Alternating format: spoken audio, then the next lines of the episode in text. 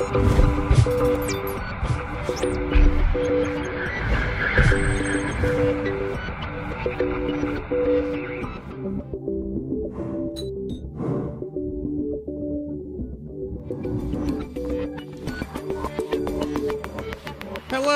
internet friends, and welcome to my show intro being a little bit too loud. There, there, there, there we go.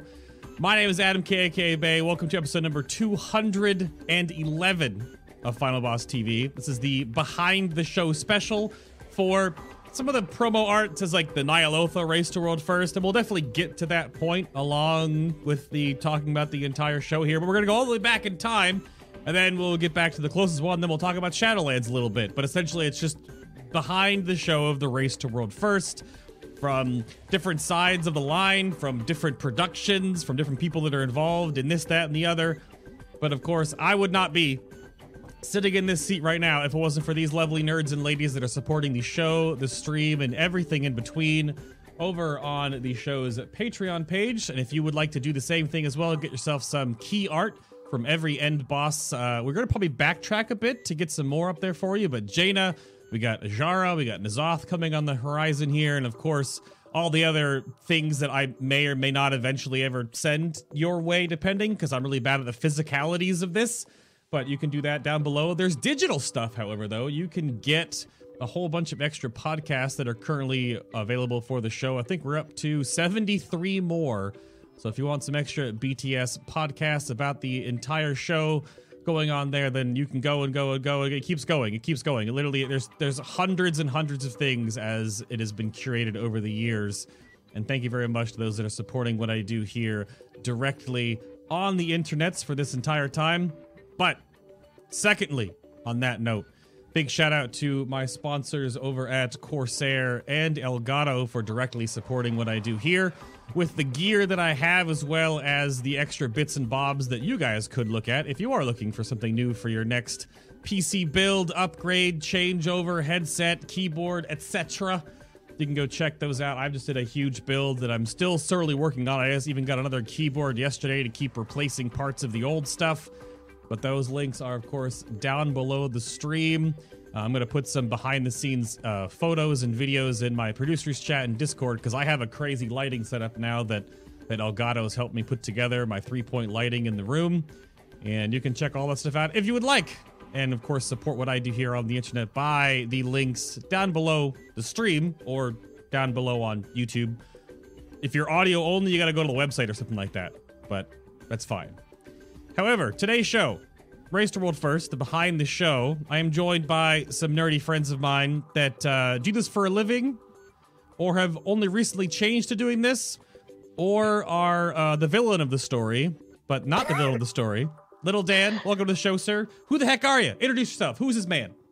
Hey, Bay. My name Hi. is uh, Daniel Falcone, known for some reason in the Race to World First community now as Little Dan, ever since the introduction of Big Dan, Mr. GM. Yep. Um, I am a full time esports host, specializing now mostly in mobile games. Um, formerly, I was a full time Hearthstone commentator, but yeah, I host anything and everything that I can, uh, with the method Race Toward First events being now definitely amongst the absolute favorite stuff that I do. Um, yeah, so that's me, uh, Mar- Marielia. I get that side. Yes. Uh, hello, everybody. My name is Marielia. I am an actor, and I have now been producing the World First Race since Uldir. So I guess that's been like what two years now of this madness, which is really really cool. Um, I've produced a couple of other shows here and there. I used to run all the shows from the Rebel Gaming Sphere. Um, that's kind of who I am. Who's who's our lovely third gentleman? I feel like I'm the newest person in the block now. I Yeah. only joined Method. I've only joined Method like six months ago. So like the last race to World first was my very first one. So I'll start off like I'm Lucas. I'm the I'm Method's new event director, Woo! and you know, lovely to be here. I'll just keep it short. Well, what, what's interesting about all of that is that everyone has a bit of a different background, which is a good melding for this show, hopefully. So, Lucas, don't count yourself out in the fact that you're like the fresh meat in this regard because you have a background that was something different to what you have now. So, you can provide Yeah. that, you know, lifting the veil a bit, if you will. So, I'm looking forward to hearing what you have to hear. I mean, for, for me as a film nerd, because that is what I have been actually traditionally trained in editing, directing, producing, all that stuff for two years. Yeah, yeah. Um, Susan and I talked about a bunch of that when we were in London. Probably went to Boxpark and grabbed some nuggets and talked about it. I'm sure. Is it's interesting to see when you go from one avenue to the other. You're still in like the same bubble, but everything can be totally different on either sides, right? But that means I actually, I just want to. Can I just jump in with something really quick that's totally not important? okay, that's literally Okay. you. But yes, But so no, because because Dan said he doesn't know why he's called Little Dan. I think I might know why. I think Okay. everyone's got like the small suspicion. okay. No, no, hear me out. So during um, Battle for Dazar'alor, when Mr. GM was in London at the Sphere, he was Little Dan because we have a bigger Dan at the Sphere. Oh, Yeah, yeah, Right. yeah. So I think that he just wanted to pass that down so he could be Big Dan for once. well, there you go. Not like me to go off on a tangent, but uh, I just thought, you know, I might help enlighten you a little bit because I have a feeling. so it wait, does would, make sense. would would in the hierarchy of height then would your Dan be like giant Dan or something? I suppose so. He is a tall lad. He so is a very tall human. yeah, if you I put feel like, all three, And then we, what do we have? Like a little Dan, a big Dan, and a bigger Dan? yeah, basically BFG? we do. that works. hmm I wasn't gonna like. I didn't throw Mr. GM under the bus there, so let it be known. I Oh, 100% did. Yeah, yeah. Dang it. But all right, so I'm gonna go back to Lucas on this one first, because I, I the first thing first, like setting the baseline Mhm. and the tone for the show before we get into the weeds, is is how the frick did you actually end up where you are today? Because if you can recant a bit of your backstory and your IRL lore that led you on the journey that you're on, and Lucas, you're first. Sure. So like, it's it's a really long story, right? Like, um, oh well, damn it, we only have 90ish yeah. minutes. Come on. okay, can I take like 80 minutes of that, or is that no? All right, I'll I'll- I'll keep it brief then. So, uh, like a long, long time ago, I used to actually be a hardcore raider. So I used to play for all these uh, not like world first guilds. I think I played uh, I played for Serenity uh, for very briefly. Uh, I did a small trial for Method, like very uh, very briefly. Then I swapped to Serenity. I did half of uh, Legion with them. Mhm. And while all that was going on, I was also starting to like build a small portfolio for myself in esports. So I think uh, in total, I did two years of volunteer work for ESL, doing like referee stuff. And then I made my career out of that. So I worked for ESL for like a solid five years full time, doing product management and stuff like that. And then and, and one rainy evening, I was just like looking around and I, I met Sasha at Gamescom. And then we, we kind of just talk, started talking about like, you know, wouldn't it be cool if I came back to World of Warcraft? I was like, yes, that would actually be very cool. So you know, I just I just took it from that. Like we started talking about it, and you know, here we are. I think I've been method with method for uh, I think six months now. Mhm. So yeah, like I think that's that's the that's the very short version. The very short version. So how long Yeah. again did you work for ESL, like in total? In total, it's like seven years. That's so long. It's it's a very yeah. That's like a huge commitment. Yeah. I know. uh, Like the company is so great. Like I like I love esports, right? It's like when you get to fill these stadiums, like you know, when you get to work for like, Yeah. you know, a BlizzCon or like an ESL one, it's so cool. It's like, you know, like when you do it for a passion, you, you feel like you don't have to work, right? Oh well, sure. Mm. That, that- that's the one thing that I think we've talked about a little bit at the past Race to World First now too, and um, I know a bunch of the casters had this, but but uh, yeah, Dan, what are your what are your thoughts? Do you want to do this in front of a live studio audience somehow one day? I, mean, it, it's always good fun, right? Like, I- have to say that whenever I am commentating or hosting something in front of a large audience, it definitely adds something. Like whether it's a little bit of extra energy or something, it, it's definitely very cool. Um, and I, I'm very excited that a lot of what I'm doing this year is in front of a live audience. So um, it's it's it's quite different, but a, a lot of fun. But yeah, I mean, the more people that watch, the better, right? Yeah. So then, Susan, you're up next. How the frick did you end up where you are now? Absolute total chaos. Literally chaos. Yeah. Someone, a friend of mine from university, sent me a message on Facebook basically being like, Oh, you know, we know you're a nerd. Because I went to drama school, right? And being a nerd Wow. is like a whole nother level from being a drama nerd. And he was like, Oh, Red Bull's just opened this like gaming bar. I bet you'll be there every day. And I went, I need a new job.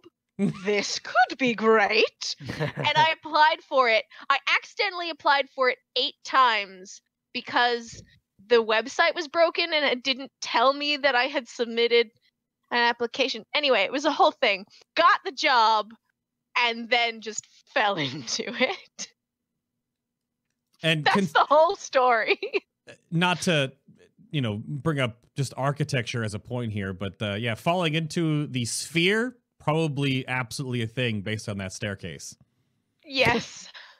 We're actually the whole place is like being refurbished right now. It's going to be Oh. so good, but that's totally besides the point.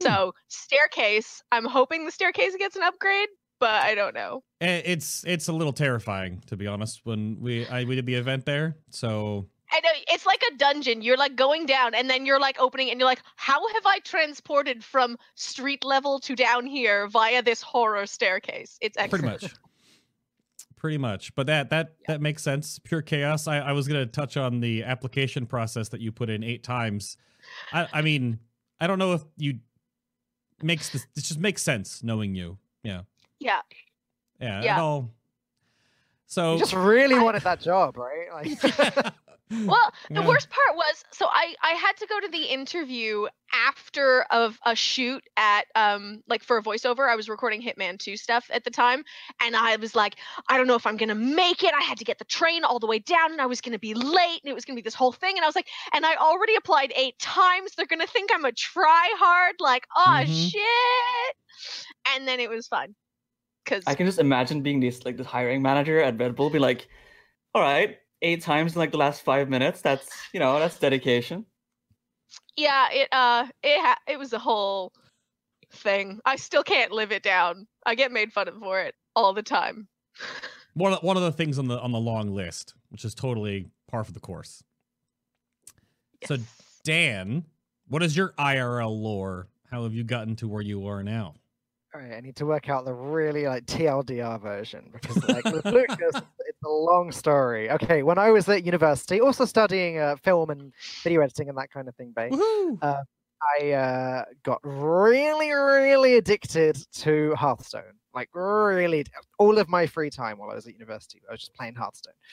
Um, and I decided I wanted to try and turn my uh, obsession into something positive. Uh, like Marielia, I uh, um, was really big drama nerd at school. I did all the drama groups and performances and that kind of thing. So I I discovered streaming, and that was sort of a merging of my two passions video games and and drama and i started by streaming and then that was going really well for a while and then as i was finishing university it all went a little bit downhill as i was stressed out with that and it made my streams worse which made my view count lower which made me more stressed etc etc um, but i got a lucky break and i had a go at casting a hearthstone tournament. Uh, just a, a little uh, free online thing like i wasn't paid for it or anything but I guess I did a good enough job to be asked to do it again and then again. And then when they started paying, I, I started earning a little bit of money. At the same time, I'd made lots of friends uh, in the Hearthstone scene that were becoming big Hearthstone casters for Blizzard, and they started putting me forwards for things that they were um, turning down. And uh, yeah, one thing led to another, led to another. I ended up casting Hearthstone for Blizzard for, uh, well, I guess almost four years now. Mm. Um, but over the last couple of years, um, I, still enjoy Hearthstone, but I really, I, I've gotten a really real taste for like stage and desk hosting. I really love because for me, my love of Hearthstone was never really deep rooted into the kind of competitive professional side of it. I just love the game. I love video games in general. So for me, learning a video game at the very, very, very top level is not like as appealing to me as experiencing lots of different games and lots of different scenes and seeing what everything has to offer. So about a year and a half ago, I started hosting various events, and now I'd consider myself a full-time host. Um, and yeah, I somehow ended up doing the race to world first, and I love it. And uh, yeah, I, I think that pretty much sums up the answer to your question. Is that okay, Bay? no, that's absolutely fine. Yeah, I, I think somewhere in there though, what oh. about what is your like favorite versus least favorite part of doing this job then? Um, okay. So the least favorite part is the uncertainty. Mm. With I think, but I think you get that with any freelance job, right? Because if I am not hired for an event for a month, two months, three months, that's a lot of time that I'm not on screen. It's my full time job, so it's a lot of time that I'm not, not earning money. And you always kind of wonder, although on one hand it's like, yeah, but it's a holiday, it's nice. On the other hand, you're always like, oh, am I gonna actually? Do I just not have a job now? Yeah, it's um, like, what the... if I never get another one? Right, yeah, well, yeah, exactly. And yeah. Uh, I'm, I'm, a paranoid kind of person, and that is very much a, a thought that goes through my head. But uh, favorite part of the job is just it's probably just meeting people like mm. especially and that's one of the real benefits of sort of expanding outside of hearthstone and, and going into other games is that because i i get to host a variety of different titles i work with different casters for different games all the time uh, and like with you world of warcraft bunch i think it's fair to say that at least where the method events are i'm one of the few uh, people working the event that don't doesn't come from world of warcraft background the word you're so looking for is noob yeah, that's the word, noob. So, so uh, I got to meet you all for the first time at Eternal Palace, and then I met a few more uh, in Vegas for the classic event, and then uh, again with this event. And it's it's just yeah. meeting people is is is is really great. You meet people that you have a lot in common with, um, and yeah, that that is my favorite part of the job. So that's i mean i echo a lot of what you're talking about in that regard the streaming stuff i've done for going on eight years now and then the more recent sort of adjustment to doing something a little bit more some would say legitimate having like the job job in front of the camera hosting casting analyst kind of stuff there but from behind the curtain now susan mm-hmm. how, how about your least or favorite part your least favorite and your favorite part of, of doing producing building managing running what you've been running okay now? that's that's super easy my least favorite part of producing is not hosting oh that's that's a hands down easy question. Hmm. But my favorite part I mean, I could be like slightly revealing, be like the absolute power, but also, well. Yeah, no, actually, I'm gonna stick with that. My favorite part is the absolute power and control that you have over everyone at your disposal. I saw that smile, Lucas. yeah. You know the I mean, feeling. I I know the feeling. I mean, I th- I think in that way we kind of align, right? Like obviously, instead of yeah. hosting, for me it's producing. It's like I, I I miss being, you know, sitting there like flicking buttons, doing whatever, right? But when it comes to the absolute power, I, I totally agree. I, I'm always very polite and nice to all of the producers that I work with. That there are As quite a few good reasons be. for that. yeah. Because if not, you end up like Rich Campbell, you know, where you start a smiley face like all over your your thing. oh come on! oh, you know, it's one of my favorite things is to mess with talent from yeah. the production room. Like I'll, because normally I'm the person in the caster's ear if we're doing a broadcast, and I'll just sure. be like saying terribly bad jokes that they are then forced to repeat on air, and it's glorious. Awful. So good. so did you you echoed that, Lucas? Do you have something else though that you wanted to to add to maybe your least favorite part of of things? Because you have that huge background with ESL for a long time. Did you ever run into those like ugh moments doing what you do? Not really. I think I think for me, I, I quite enjoy this because like it, it, I wouldn't say it's you know relaxed, but it's it's more you know f- like family friendly kind of vibe, right? Like it, it's it's very you know you deal with so many people that are passionate about it but I think the thing that I really, you know, start like start to miss is like the live audience, right? Like mm, nothing beats yeah. that feeling when you walk into like an arena and there's like twenty thousand people sitting there. That's that's always so crazy and so humbling, right? So I think that's that's definitely the part I miss about that. Yeah, I haven't done one of those. I've been a part of a couple of them. I've gone to uh, I've gone to a couple of league events before in person. That's when the game that I've like spectatored in in the seats, as it were. Okay. And then way back in the day, um, like hockey games, but that's not not a video game. Quite different uh, atmosphere there. Similar, but we're just we're looking at a bunch of uh, bunch of nerds smacking on keyboards. So, and it's it's funny that even bringing up that. I mean, Dan, I think I don't know which one of us had the comment about it. It's always funny when there's a poll that happens and it goes from totally dead silent, some murmuring in the background, production talking or whatever, and then just Oh my god, that sound. We we actually tried to hook up some microphones in like the limit player rooms last time because they had like sequestered booths. You could get a pure ASMR clicking going and we just we couldn't find a way to like do it in time when they were actually making good sounds because every so often someone would just be like the pit and then it just devolved and it ruined the sound clip Yeah. Oh, that ASMR is probably my biggest regret Oh no. that we couldn't get for that show.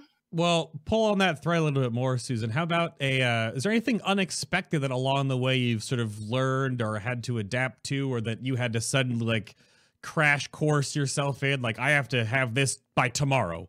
Is anything that's come Like up Race like World First specific or like in general? just you producing these events, or if, if something happened to World first? Yeah, but basically yeah, so the that. first event, this is easy. Sorry. The, the, Oh. the first event I ever produced at the Sphere, Mhm. I had two weeks' notice because I was the only employee, like the only employee, and there was a whole bunch of production equipment. And ZSX came up to me and he was like, okay, so we've got this Street Fighter thing in like two weeks. We've got a Kumite qualifier. We need to broadcast it. Mhm. Can you do that? Can you just like figure out how this works and do that? Uh, and I was like, sure, why not? So I had to learn how to use every piece of equipment in that room by myself and put on a show in two weeks. That, hands down, is the time I had to learn things under pressure. Am I am I, After that, though, it made everything easy. am I allowed to uh, inquire how many nights you've slept at the Sphere? Um, I am not contractually obligated to answer that question. okay. Um, Okay. because that's never happened. Okay. Fair enough. Falcone, have you had any sudden things you had to learn for your job? Like, do you have any, um, like my note I have here? Did you have? Do you take any improv or like public speaking classes to like hone the skill? Because I've I've commented before and been very open about you can host your pants off of anything. um, so I, I mean, when I was at school, I did public speaking, but it's not something I've done in the last 15 years. um, however, funnily enough, um, I am just about to start going to improv um, class type things locally. Um, yes. actually more just for fun than anything. I've got a friend that's really interested in going, so I said I'll go with him. But the more I've thought about it, it's like actually, yeah, that's that's really important for my job. Ninety percent of my job is talking to another person about whatever I can think of talking about. So um, yeah, Uh, in terms of learning things quickly, I don't think so. Um, apart from when I started and was just doing lots of online jobs and had to produce it myself. Again, with the production side of things, like I had to learn Photoshop very quickly, and I had to learn like the inner workings of OBS and XSplit and whatever very very quickly. But for actual hosting, I don't think so. I mean, a lot of the job is just talking about the game. Obviously, I have to learn stuff about games quickly sometimes. Um, but otherwise, no, it's more just been a like slow process of just hopefully improving over time. Okay. And then Lucas, my follow up you on that one was: Does your history with ESL lead you to knowing all the ins and outs of the type of work, or are you still like every new event, or when you transitioned from ESL to Method, did you have to like relearn or you know put all the gears and cogs in different orders and and sort of retool your way of doing things in this regard, or have is that still a, an ongoing process? So it's like yes and no, right? Like obviously the events, like how events work, it's it's very similar. The way the processes work though is, is very different, right? Like obviously when you have like a massive, you know, esports organizer behind you, you have so many things that are in place that you can sort of like, you know, leech off, right? whereas now you don't really have that. So like a lot of stuff you have to do yourself, right?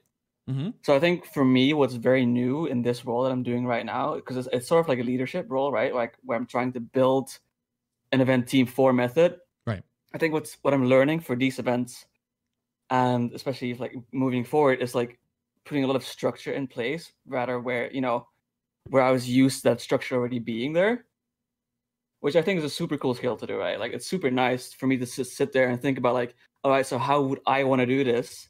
How would other people, you know, have an easier job doing this? So that's kind of like what I'm doing right now, which is it's, it's super great. Okay. Well, then th- this just this was posted in my Discord, and I forgot to put it in the main notes. I just kind of taglined it in right now, and that's uh, to to basically piggyback off of that point you just brought up, then Lucas. So, what would you, in your regard, and I'll go to chaotic, good Susan and, and Falcone after this as well, is what would you say to anyone that is trying to look at getting into this field from from your side of things? What would be your your you know don't do this or do that kind of a of a, a tip or a you know nod to them Sure. So I, I think I've been to like one of my, my old schools where I, I did a similar talk. Like a lot of people think that they can, you know, get in esports by just doing whatever, right? They just play a couple video games, they apply for like a company, and they kind of expect to get in, right? Mhm. I think, especially you, I think Susan maybe can correct me, but I think when it comes to like event, like event product management and producing, getting real life experience is so valuable, right? Especially Oh now my god, yes. esports is like maturing so much like you know if you have on like on like hands-on experience with you know actual broadcast equipment or like you've produced a show before It doesn't get beaten by anything. right because like when i Like- when i look at myself and i have to hire someone and it's like yeah you know I, i've hosted like a couple events for my by myself right versus a guy like you know i've worked in like for bbc whatever like that guy any day of the week right because like learning gaming or like being a casual It's gamer So you know, different. right Yeah. Like I I would almost and we I, legit I kid you not we've done this. I would rather find some guy who can use OBS well and doesn't know like doesn't know the ins and outs of how to call a show or what a run of show is or any of that than hire someone who has all of that technical knowledge but knows nothing about gaming. Because the Hmm. kind of content that you're making it, it needs like a different work ethic. That's the Yeah. biggest thing for me. Like the style of the actual content is different but the work ethic is crazy. Like i mean because obviously i come from an acting background so i've done both kinds of content on both kind of sides. And there's just this awesome mentality in esports of let's just get it done Yeah. that doesn't exist in mainstream tv and no you know it, it's not the same and Mhm. i want people who can roll with the punches and have that attitude more than i want someone with technical skill because you can learn that stuff we can dumb down the show to make it doable for you if you only know how to press three buttons i will make it a three button show but you know we need the show to go on Right. so like you can't come into Yeah. esports with like a nine to five mentality, right? Like it just does I not work. that. It does No. not work. no. it's just you're not going to survive No, it's like literally like sometimes you come in at six a.m. and you leave at four a.m. and you do that for three days in a row just to get things done. and, know, and you how just do is. it yeah You you, just just do do it, it yeah. it sucks but you just do it yep yeah But like to come back to the question, I think like just getting on hands experience wherever is so important. Like literally, anything like just go to an event. Like either like be it as a volunteer because like I got my job volunteering for two years, right? Hmm. Like just to get the experience is so valuable. Like when I like if I had to hire someone from Twitch chat, for example, I just look at your experience. Like your schooling does not matter. I just want to see what you what you be like. What are you able to do? What have you done? And like what where's your passion, right? Yeah. Someone in chat actually has a, a actually makes a good point, which we probably should address, which is they just said like it sounds like a high burnout risk, A high Lithy yeah which you know like absolute fair point, and that is true. Um, not gonna lie, that is true. It takes a very certain kind of person to be able to do a 12 hour shift for five days or Mhm. whatever is obviously the race to world first is like a very unique thing because of how long it is and the insane like it's its own beast don't take the race to world first as an example if you want to get into esports production ignore this show pick any other show to Stay base away like from it. your stay, experience stay off. away. like okay. yeah like it, y- you need to learn how to manage your time and if you need something ask for it because everyone is on your side in esports right? That's that's the other beauty thing. If you're like dude i'm dying. I need to go take a nap and it's the middle of the show like it happens. People do it. We cover. We help each other out. So there's you know there's give and take Yeah. but it's it, it really is worth it if you have the the fortitude to persevere yeah. I think especially for Race to World first because it's so unscripted, right? Like when you come to esports, so everything is one to one to the second. Everything is scripted. And then Yeah. you come to the race to World first, and it's like, Yep. oh Yep. god, let, us just do this. yeah like in normal Suck show like you've got producers and you're being like, like we're gonna be going to a break where can we get this vt ready we're gonna have this graphic on top of it the plan is to go this in 10 9 8 and in Right. race to world first it's like guys someone press just uh just give me give me give me um max's pov yeah yeah he's look good. Oh no no wait he's dead. Pick someone else. Okay no no casters. Can you talk about this instead? Like it's madness. And you start to work with like multiple guilds as well, and like you have mid pulls, like some like someone in production shouts like, "Oh no, like uh, imperative is close to a kill. Swap now, swap now," and everyone's like, "Oh god, we don't have him prepared." it's prepared." like which button! Yeah, yeah Which wait, that's probably the question that does not need to be screamed in the production room is which button is it? you no you say that you say that it still but happens all every it single takes time. is one dude to be on a quick run to the bathroom when something goes down and you've got like the graphics guy looking over the sound system going oh crap how do i turn the mics on like it happens this show Yeah. is a beast I swear it's usually the other way around because, like, you know, this graphic system that we're dealing with, it's it's like when you look at it, you're like, how does this work? graphics And- are Oh Ugh. god, it's just just don't that- we sound- could the have a whole sounds, you know, show like a about lot of graphics but i feel Yeah. bad for Falcone.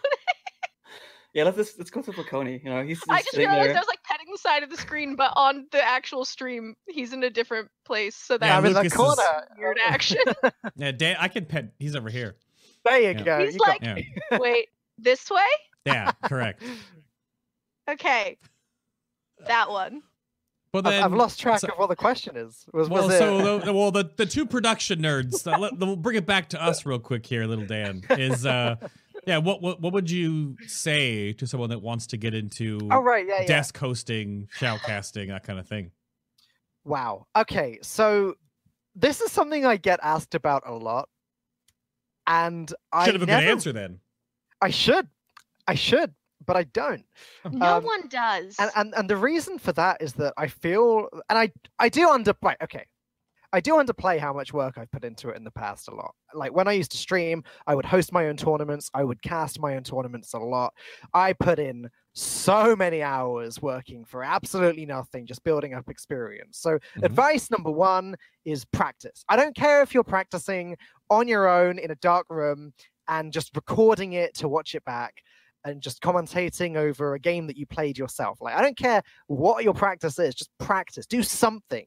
Practice broadcasting. G- Get a friend, bring a friend in, practice with that person.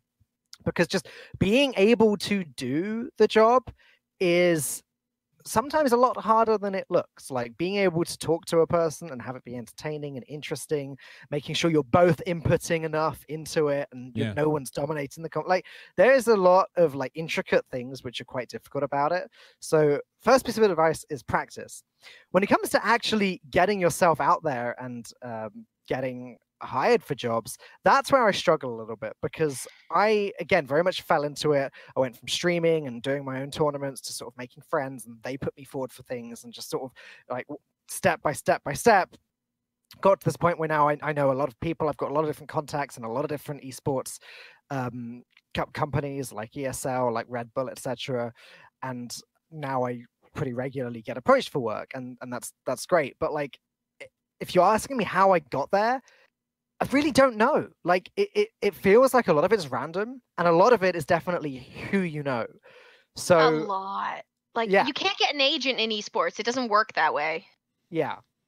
So, I mean, I guess my other big bit of advice, other than practice, is don't be a dick to people because uh, make make friends, do stuff for people. Do like, like actually, and I don't mean like make friends because you want to use them. I mean form genuine friendships, like hang out with people, play games with people, like actually care about people and and hopefully they'll care about you and do things for other people and hopefully they'll do things for you um, because a- lot of when it comes to commentating and hosting a lot of it it could be cutthroat in that like there's only so many jobs to go around. And uh, if, if i must do a job and someone else does do the same job and charges less than me they they might get it. Like it's so you it could be very cutthroat and it could be uh, very um you know very bad business like that. But if everyone's friends with each other if you put each other forward for things that you can't do um and if you you know if everyone agrees like you know let's let's not be let's not completely undercut each other let's make sure everyone's working for a reasonable rate and that kind of thing so practice make friends uh, and my third piece of advice and i'll make this the last one is try and become an expert in something because the only way i think you get taken seriously to begin with is actually being knowledgeable in a certain area. So for me, it was Hearthstone. I played the game, you know, almost at the top level to the point where I was able to say smart things about it. Um, and when I started casting it for Blizzard, I was actually able to sort of know what I'm talking about. Mhm. Nowadays, I don't need to know what I'm talking about because I just host and like race to world first. My job is to entertain and and again drive the conversation more than it is to actually know things Misread with- donations.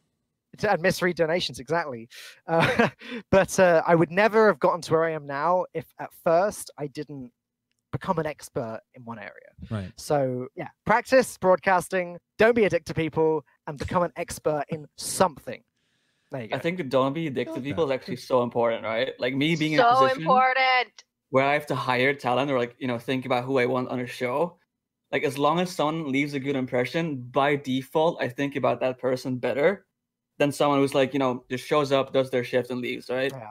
Mm. Like if there's someone that just sticks around after the show, you know, or just has like a little chit chat with you, you know, goes out for dinner with you, you know, just being a very nice person that you know cares about the show, cares about the other people. That's so important, at least for me. unfortunately lucas like is never gonna rely hire me again Exactly. Yeah. That's what I was on. He's down there. Sorry, Lucas is never gonna hire me again because I, I don't bother with that anymore. And so, I mean, I, I- I think you said that you don't need to know anything, so that you know it means you didn't prepare. Well, It's like Actually, to be fair, that is kind of true because it depends on what kind of hosting you're doing, right? Like if you're a desk host or a stage host, Yeah, your yeah. job is totally different from a play-by-play caster or an analyst. absolutely, Like, yeah. and and people don't realize that there's different kinds of Yeah. presenting and hosting as well. So, you know, people are suited to different things. Like, if you're really good at the nitty gritty, like you know all the numbers and build Right. spreadsheets, you're gonna be probably a better analyst. But if you've got that deep, like authoritative voice, and you know how to how to steer a conversation, you might be a great desk host. You know, if you can do like the inquisitive work then you might be a good stage host who gets to do the interviews stuff like that like there's there's actually a lot of room but you don't always need to know what you're talking about Yeah. It's it's it's really funny actually that you're talking about the differences between stage host and desk host and everything.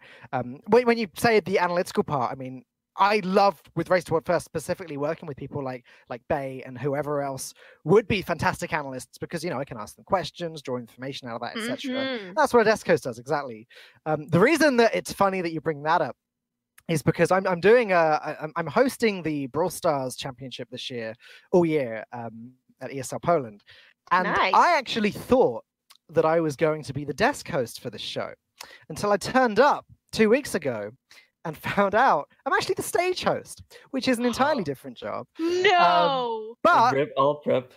as well, as it happens, it, it was just a case of I've done too much prep because uh, I'd played the game a ton. Like I've played the game Yeah. a lot, so that I'm ready to drive conversations about it. But uh, being a stage host is totally different because I'm not going to be conversing with anyone. I may have an interview or two, but like most of what I'm doing is just being big on stage. Hello and welcome. yeah blah, blah, you're blah. crowd So, hype like- you don't even talk about the game like Right, ever. exactly. Wait, but So, you're uh, like this big. Wow. You, you can you can frame the tiny camera, you know, as, as long Yeah, as yeah. you put the camera like you know Well, facing upwards.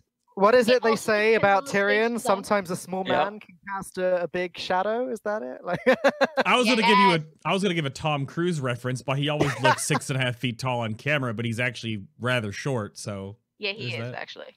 Yeah. Well, he has a special apple box that he always has in certain shots for his over the shoulders and his his back and forth. So he always has a special the Tom Cruise box to raise him up. That eh, yeah. That's actually so common in esports too, and people don't realize it, right? Like a lot of casters, because you, you know every single time you all your casters You to need be all the even heads height. to align. Oh. Exactly. True. Yeah. I So like for example, It's when so you're doing tricky when CS:GO, you've got people at different heights. yeah, like there's so many people standing like you know banana crates or something like that, like mm-hmm. every single event, and people don't realize it's so funny. All right, well, we're gonna play with the timelines here a little bit, and Ooh. we're gonna go back. So I started my show on Final Boss TV way back in Mists of Pandaria, and one of the biggest things that I wanted to start the show with, and, and discussing and talking to and interviewing, was that I felt there was this hole in the WoW community that needed to be filled, and it was almost like had envisioned this like even though the hair is slowly going that whatever the conan o'brien of like interviewing raiders and the world first players and the guide writers and the mathematicians that figure out how to play this stupid video game right in the context of world of warcraft directly so mop to warlords of draenor to legion all through that time i was asking the first place second place teams are you guys going to stream Are you guys going to make an event out of this you're going to lift the veil right show everyone what you do and how good you are at this silly video game so why now? Why Battle for Azeroth? Why Old Uldir? So Susan, can you uh, take us back in your TARDIS real quick Yes. to tell us about how like ambitious and crazy and low budget and cramped and exciting the first race to world first setup was and the the culminant the start of of the hashtag RWF. How about how how did you do it? I mean, I'll be honest, like it's it's been a long road to get the show to where it is today. Like the very first time that this show was discussed as a real possibility because like I know like personally and I know some other people who've played WoW, we've wanted something for raiding like for a long time, right? Since streaming culture really became a thing and we've wanted that that level of like exposure and the st- to see the stuff that we never get to see ourselves, right? And the first time this really was discussed being a possibility, I was sat in the gaming sphere. I just started working there, and ZetaSex and I were like brainstorming what are we going to do with you know all this time that we've got to be open to the public. And we, I was like, oh, you know, well, why don't we do something that's got like World of Warcraft? Because I really like World of Warcraft. I know it's like a an edge game that's like not mainstream, but Sure. you know, I really like it, and I think there's an opportunity here. And he looked at me and he went, "You're, are you messing with me?" And I was like, "No, I think it'd be really good." And he was like, "No, no, no, look." And he turned his laptop around, and on it was the first draft of the actual pitch deck for the No Race to World. First broadcast that That's en- insane. ended up being sent to Method and and to the Red Bull bosses and everybody and stuff. And I was like, no way, this is gonna be so good because we, you know, we both were on the same page about what this could be. And it was like a slog because everyone was like, no one's gonna want to watch Raiders sit and die for 16 hours a day for however many days. It's a logistical nightmare. Like, you don't know when it ends. We don't sometimes know when it starts if we don't have the raid release dates. That's Like, yeah. It was painful. And the event wasn't even going to happen. Like, it wasn't going to happen because we'd had back and forth. We did a whole launch party where we brought the method guides down and chat with them. And two weeks before the event, we were sat in a gas station in the middle of freaking Alberta on a call with Sasha and Scott being like, guys, come on, let's do this. And they were like, I don't know. It's gonna be terrible. And we were like, just like let us, just let us do it. You don't have to do anything. Just send three people. Because that was all we had space for. There was a Rooster Teeth event already scheduled in the Yeah. other room. So we crammed these three raiders and um obviously Kana counts as a raider. So four raiders and Wow. Hotted Wow. and um I, I cuz Kana was like on the desk cuz he was a shaman and he was benched. It was a whole thing. That's just the story Um, of BFA. That's the story of the Kano. story of yeah. BFA. Yeah. But that was it. We crammed everybody in this tiny room. We had one computer it was myself and a guy called Tyrant, who's a big FGC um, community stream guy, and another guy called Ben that we got in to help me kind of run the show. And then Rich Campbell came down for like a day. Yeah. Potted was there, Kana was there, I was there, ZSX was there casting. Jari joined at one point. Kana's random friend was there with him, so we were like, sure, let's get her on the couch. She knows what she's talking about. Um, and we just kind of filled the time with chat and Yeah. like proper community engagement using leftover decorations from the BFA launch party because our budget was so skint. Like we had money to pay for food,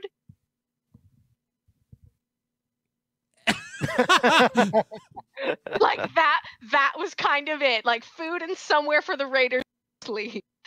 Um and it was it was chaos, but it was awesome. Mhm.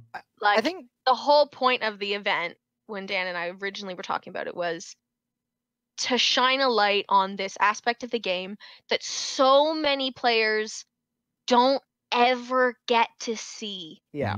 in this way. Like even if you raid normal, it's not the same and it's Mhm. an aspect of the game that to be fair, a lot of players didn't even know existed. Like people didn't know that there was this whole subcategory of people in the game that were competing for this non-existent title, yeah. right? And it's it's just a celebration of WoW culture as a whole because raiding is the pinnacle of WoW content. And I say that not because it's better than any other type of content, but because at the end of the day, it's an RPG.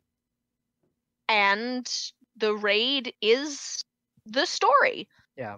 Right? Like that's that's what brings so many players back despite everyone saying, "Oh, I hate corruption" or "Oh, I hate this system and I don't like." People come back for the story. Yeah. So it it really is near and dear to a lot of our heart and that that's really why we wanted to make sure that this happened in some chaotic form like Uldir.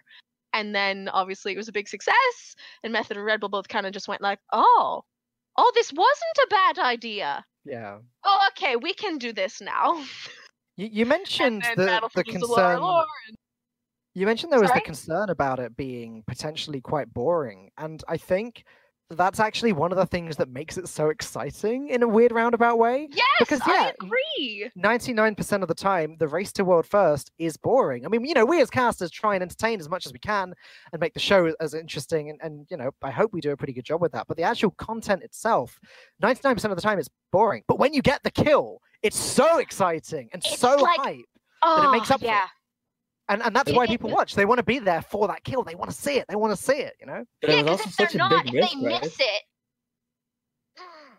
It's like Was that 'cause, Lucas? Like there was also such a big risk, right? Like before, like, you know, Uldir, the year, the only time people could actually, you know, get a like a feeling of the race to world first was if they go to like MMO champion or whatever, and it's like the hundred thread, like you know, like race to world first, like you know, mega you thread. had to know it was there. Yeah, it's like you had to know it was there, and Yeah. if you didn't go to MO champion or to like to Reddit to you know get like some updates every now and then, you just didn't know what was happening. So like you know, for us, it was such a big risk. You know, it's like, will it actually work? Will people care about this? Like, we, d- we Yeah, don't is know, anyone right? really gonna bother? Like, yeah, Mm. and I think we just we proved that it does work. People do care.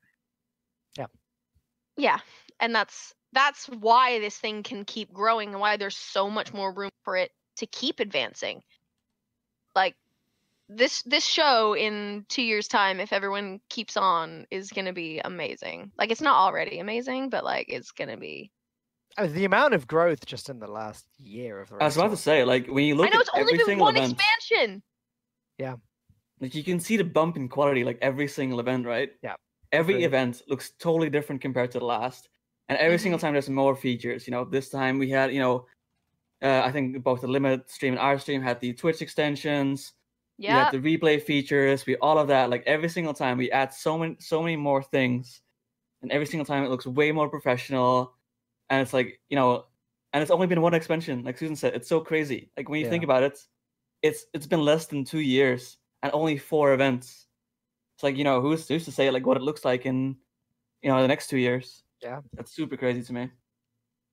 Yeah. So speaking of the events they're in, is because Susan kind of nailed all of that. I don't know. The, the only follow up topic I had to that was the, how many people. Uh, this could be I what. think I need what- to let ZFX in. oh, okay. Uh, Lucas, question for you then is how Yeah. many people would you say in total from the first show Mhm. to the most recent show for the Race to World First? How were involved? The difference from the start of Battle for Azeroth with Uldir to the more recent Ny'alotha, the Waking City, or the Resident Sleeper City, whatever you want to say, for Mythic N'Zoth. The difference in in overall, how would you say how has it grown? X people to Y people. I mean, I I didn't work for Method the first race, right? I I just you know, the team that I know at that point was mm-hmm. probably it was Scott, Sasha, Pleb Central, and maybe Kalo. You know, that's that was probably the team for us at that point, right? Like it wasn't Yeah. much more. And I think from the last seven months, like we've we've had so many new hires, right? Like now we have uh Bookmark and Andolin who are like currently producing the the the, the Mayhem show, right? to we hired uh Christina, our social person, like obviously myself and the team that I'm building right now. So I think we went from like, you know, four to five people to probably like 20 people. Plus then, you know, we're working with way more people like externally or we're asking way more of, of third party vendors, whatever. So I think like we we quite easily went from like five people to 50 people in like four events, like, quite easily. Yeah. That's oh, Yo, crazy. yeah. Like that's that's hundred percent. Like the difference between Uldir and Battle for Dazar'alor, we went from having a four man crew who were on rotation, which meant one person was running the show at any given time, me shouting at them from the casting couch. Right. and then we went to a full production team because on what like two shifts three i think we had three shifts that Yeah. first time just because of how manic it was and like no one has time to learn this show if you've never done it before it is a crash course on this is what's happening on the screen like you have to explain the new mechanics to people every time and it's i think the second show there were like 50 people Yep. probably in total and then every single one's gotten bigger yeah. So, especially what we're doing now, Mhm. right? Like where we're bringing out multiple guilds, right? yep Which to me was so so crazy. Like you know, it's for us, it's you know always just method, and now we we obviously we partnered with Aversion. We had like all of the German casters there. Uh, we had all the German players there. Like we had Midwinter there. You know, like it was bloody crazy. talent, man. They're just so expensive. God, Falcone we were why, like, do, why do we even bring them? right? We can just do it ourselves. Uh, you know, I feel like yeah. we should just just put it on a gameplay loop, Exactly. and and they can stay home, and it'll make our job a lot easier. we don't have to feed those guys. You know. See, they're not disagreeing.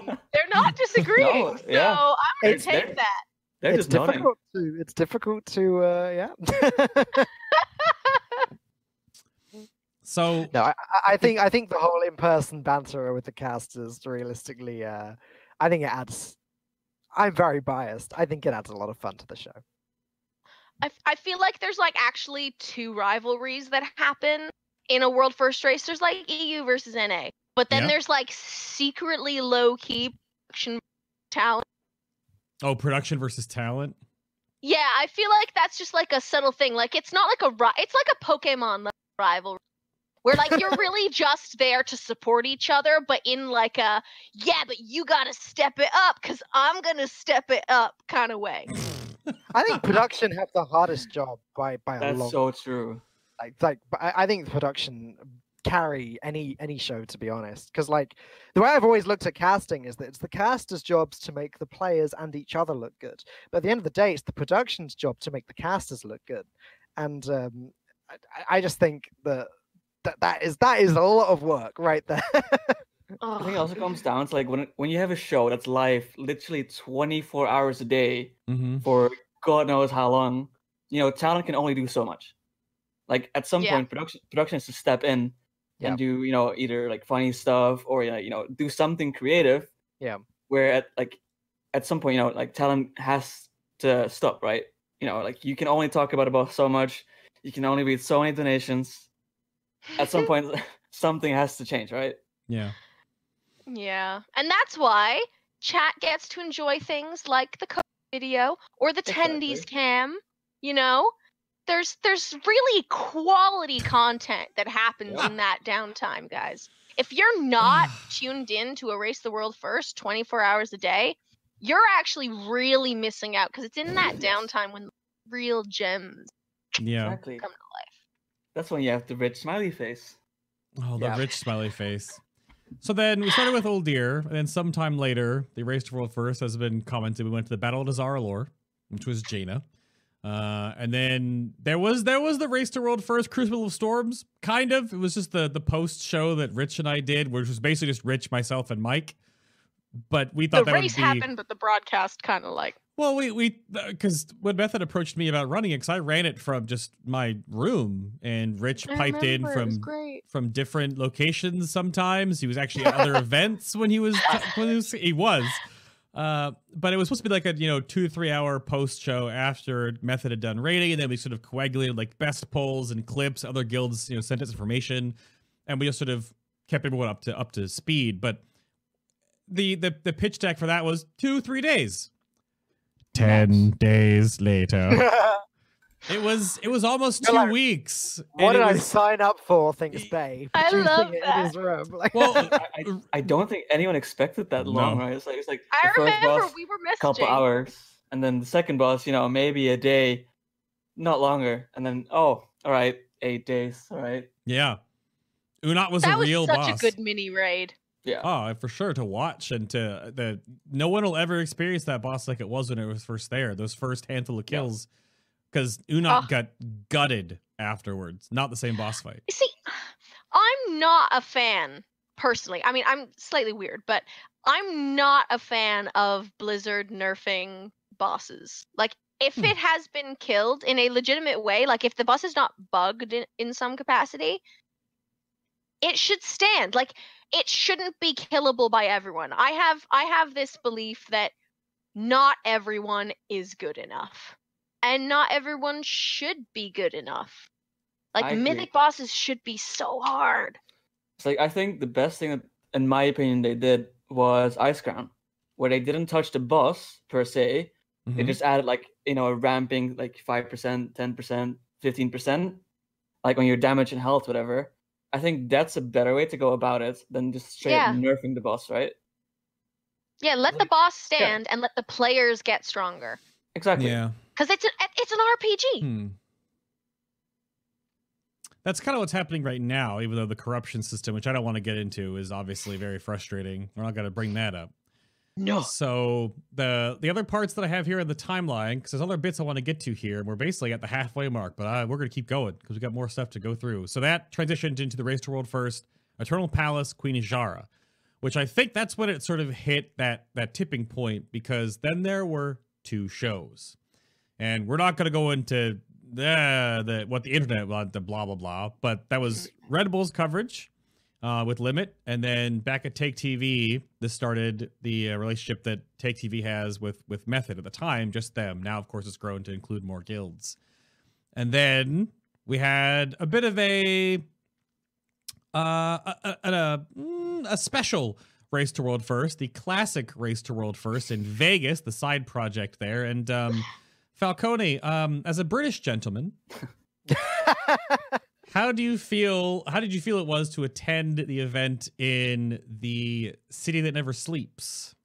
so freaking cool. Like, I, I'd never been to Vegas before. I'd, I've uh, um, done various events in Los Angeles before, Mhm. um, but I, I'd never, I'd never been to Vegas, and yeah, it was, it was a lot of fun. I, I personally, I love the heat. Um, obviously, Vegas is literally in the middle of a desert, so that was, uh, it was a bit more than I expected. I was warned, but I, I loved the heat.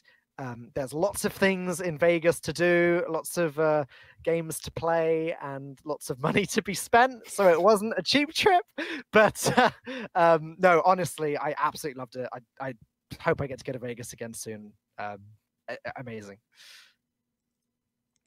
And that was you. Did you get to spectate that from the outside then, Lucas, to see what was essentially what was essentially, uh, you know, beta tested in that regard? I know from the casting side of things, and and, and little Dan could probably agree the the the way the show was run there was awesome, but Mhm. I think the the event was obviously harder to put together. It was just leveling, basically, right?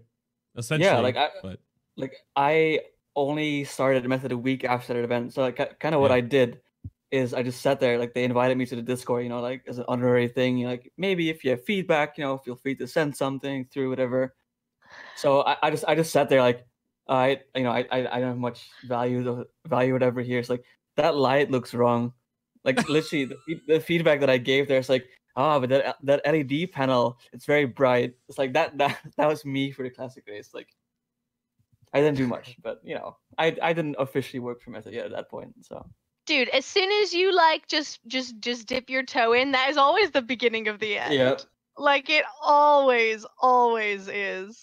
especially for me because I'm so nitpicky, right? So like if I have, you know, a channel where I can voice my feedback to, sure. I will You're be gonna get it. yeah, you'll you'll get it. And I'm Yeah. I I'm, I am super nitpicky. So like when I see that X LED panel is 10% brighter than uh, the others, I will let you know.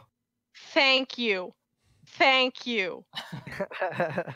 It's like I'm the same. yeah, It was it was super different, just in general, that event from the other method events that I have cast. In the the stuff at Take TV, very chilled out, very relaxed, just talking to some friends on the couch. Whereas uh, at at um, the Vegas event with Mhm. um, WSOE, it was very very like high production in that it was production talking in our ears, telling us when an ad was going to play, telling us exactly when this was going to happen, exactly when this is going to happen, uh, which Yeah, is more yeah. akin to the other shows that I work on.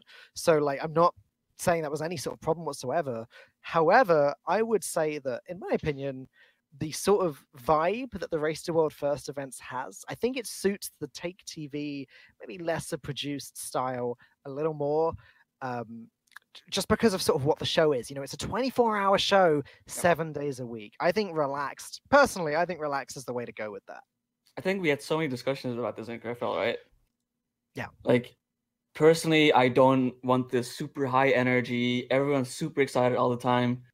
I want like my vision for this is everyone just very, you know, laid back. You know, you can tune in when you want to. It's very family friendly. It's very relaxed, and it's just funny. Like I like. Yeah. There's this big big debate. Like, is it esports? Isn't it? Like, I think in a way it is, but it's also entertainment, right? Th- I you think- can take that further. You can say, "Is esports sports?" Like, why, Exactly. why, why put a word on it? Like, it just Yeah, doesn't. Yeah. Exactly. The show is. think- it's, it's neat because I I I was having this discussion and I like kind of agree, but I also kind of disagree because I get why people think this is an esports production, but at the fundamental level, the competition is not an esport.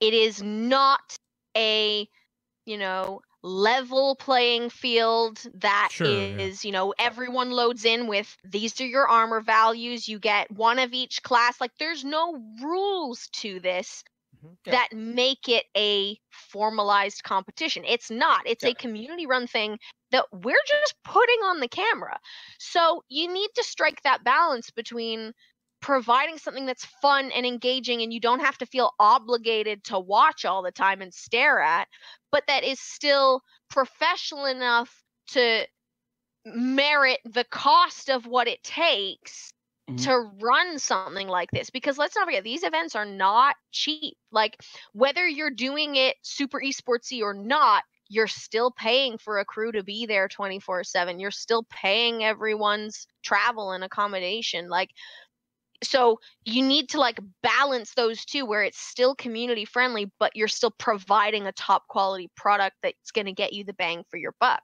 Mm. Yeah, but it's example- not an esports broadcast Yeah, like for example, like I dub my own word for this. Like when I'm like in sales meetings or whatever, right? I just call it entertainment sports. It's not esports. Like in a way it is, but it's also, as Susan said, it's not a level playing field. You know, first you have NA, then you have EU, whatever, right? Like it is what it is it is what it is. So that's like- what we all signed yeah, up for It's just a different esports. Yeah, I'm it's like, looking uh, forward uh, to checking my entertainment mail later. exactly. It's like just, yeah.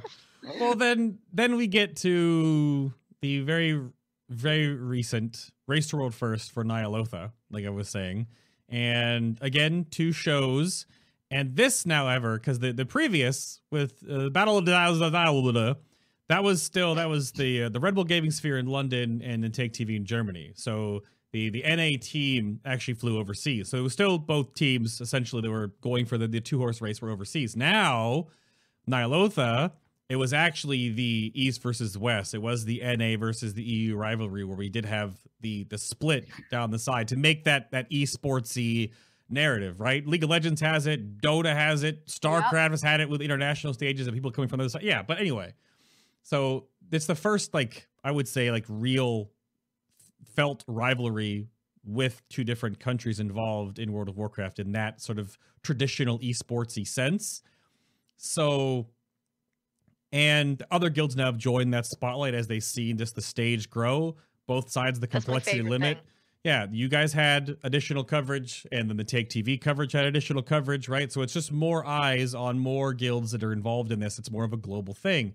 But Susan, can you tell us how preparing Ny'alotha differed from the older events with Red Bull uh, that you did with Complexity Limit? Right, you got pulled across the ocean to put together yeah. the show with them.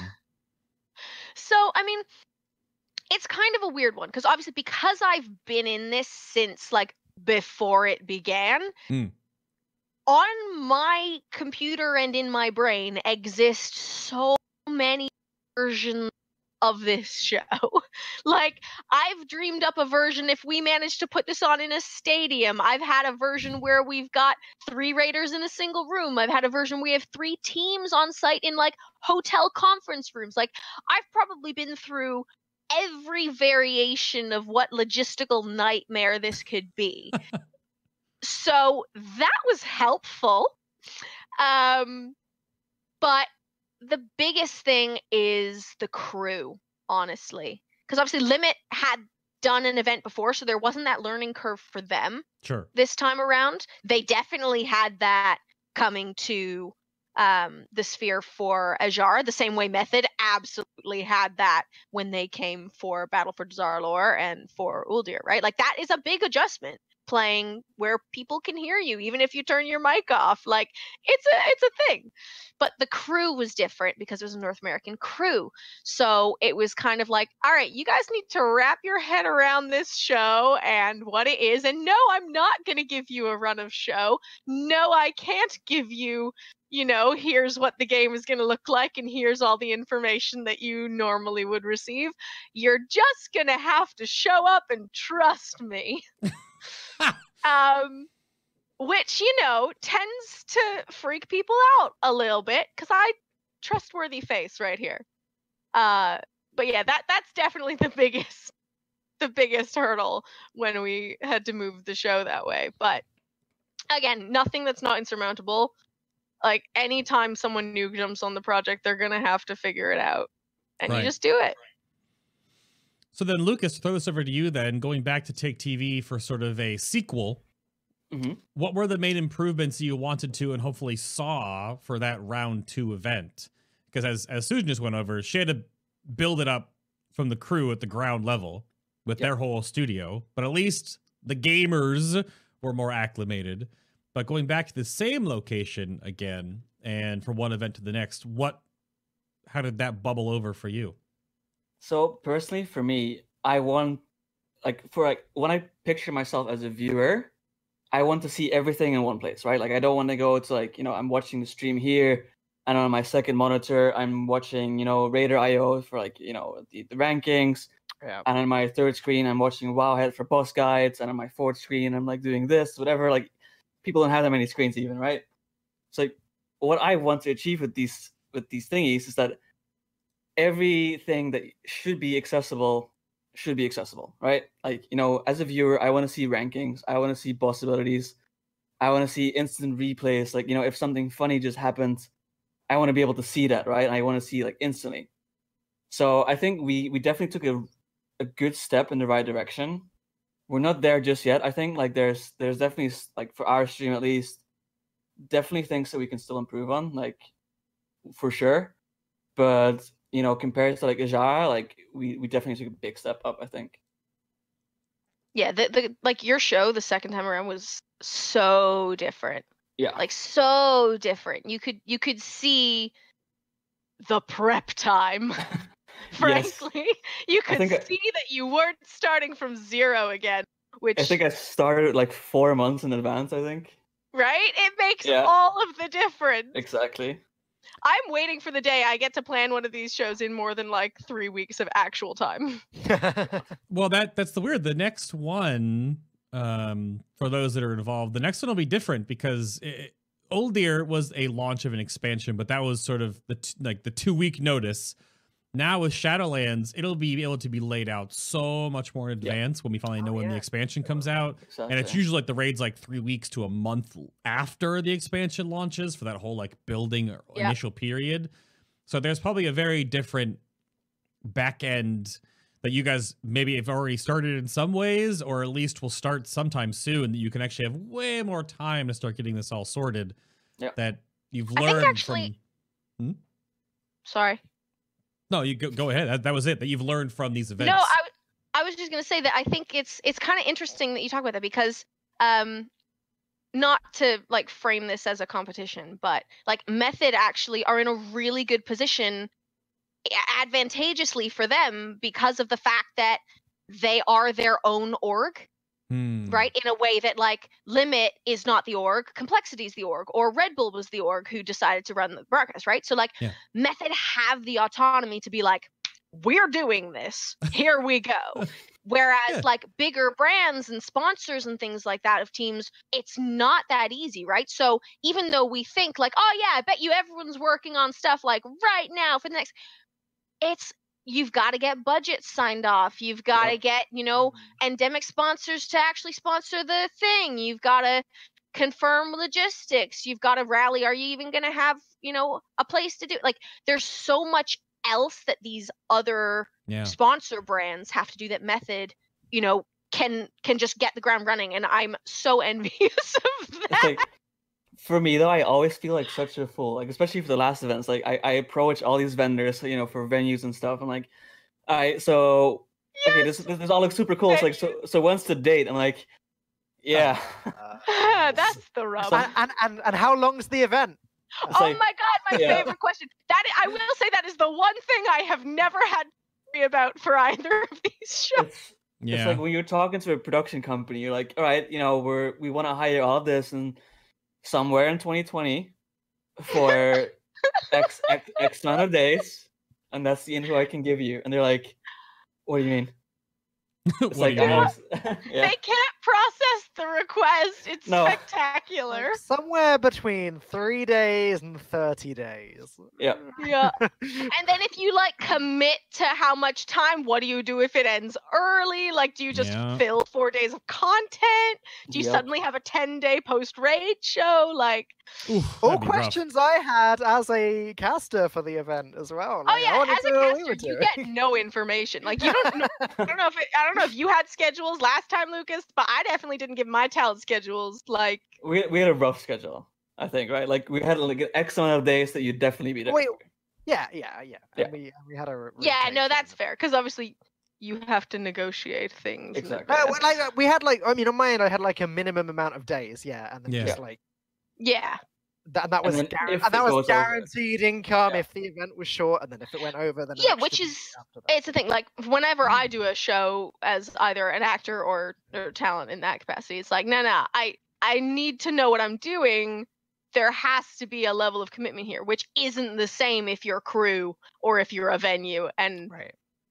Yeah. I mean, it was So- particularly important for me on this occasion for Ny'alotha because I turned down another event to do this event, and so I wanted to make sure that if it was if it ended up being a two day event, I wasn't going to get screwed. Yep. Like we had casters during um uh during Azshara's Eternal Palace who had to leave for two days, do another show, and come back because they'd already agreed to that show before final contracts were signed for this one. Mm. And we just Oh, were like, who is who is well- that? Who- I wonder. I I couldn't uh couldn't tell you who that was during Dazara lore. yeah, Mike and I had to go to PreachCon. We literally had to did. leave. We had to leave, That's right. That's hop right. multiple And you came planes, come right back. Yeah, because because when it ended, we went, oh shoot, we've got two days left of this equipment. Like I was saying, what do you? And they were like, post raid show, and I was like, okay, I'll plan a post raid show in 48 hours. Thank goodness this is gonna be easy. Yeah, there was Yeah, a lot. we you had, guys the, then- we, did, had, the, we, had the, we had the same to this that. rate, I think. Like, Ugh. I think in two hours we broke down every single PC, every single desk. We re like reshuffled all the the couches. Like, all right, and we have two hours. Let's do a post raid show. Yeah. And then Yeah, you know, what- obviously that wasn't you know properly planned. You, you- when you're working with clean feeds, obviously you know you have to give them some sort of heads up to what you're doing, and especially when you're working on traditional esports, people are like, "Where's your run of show?"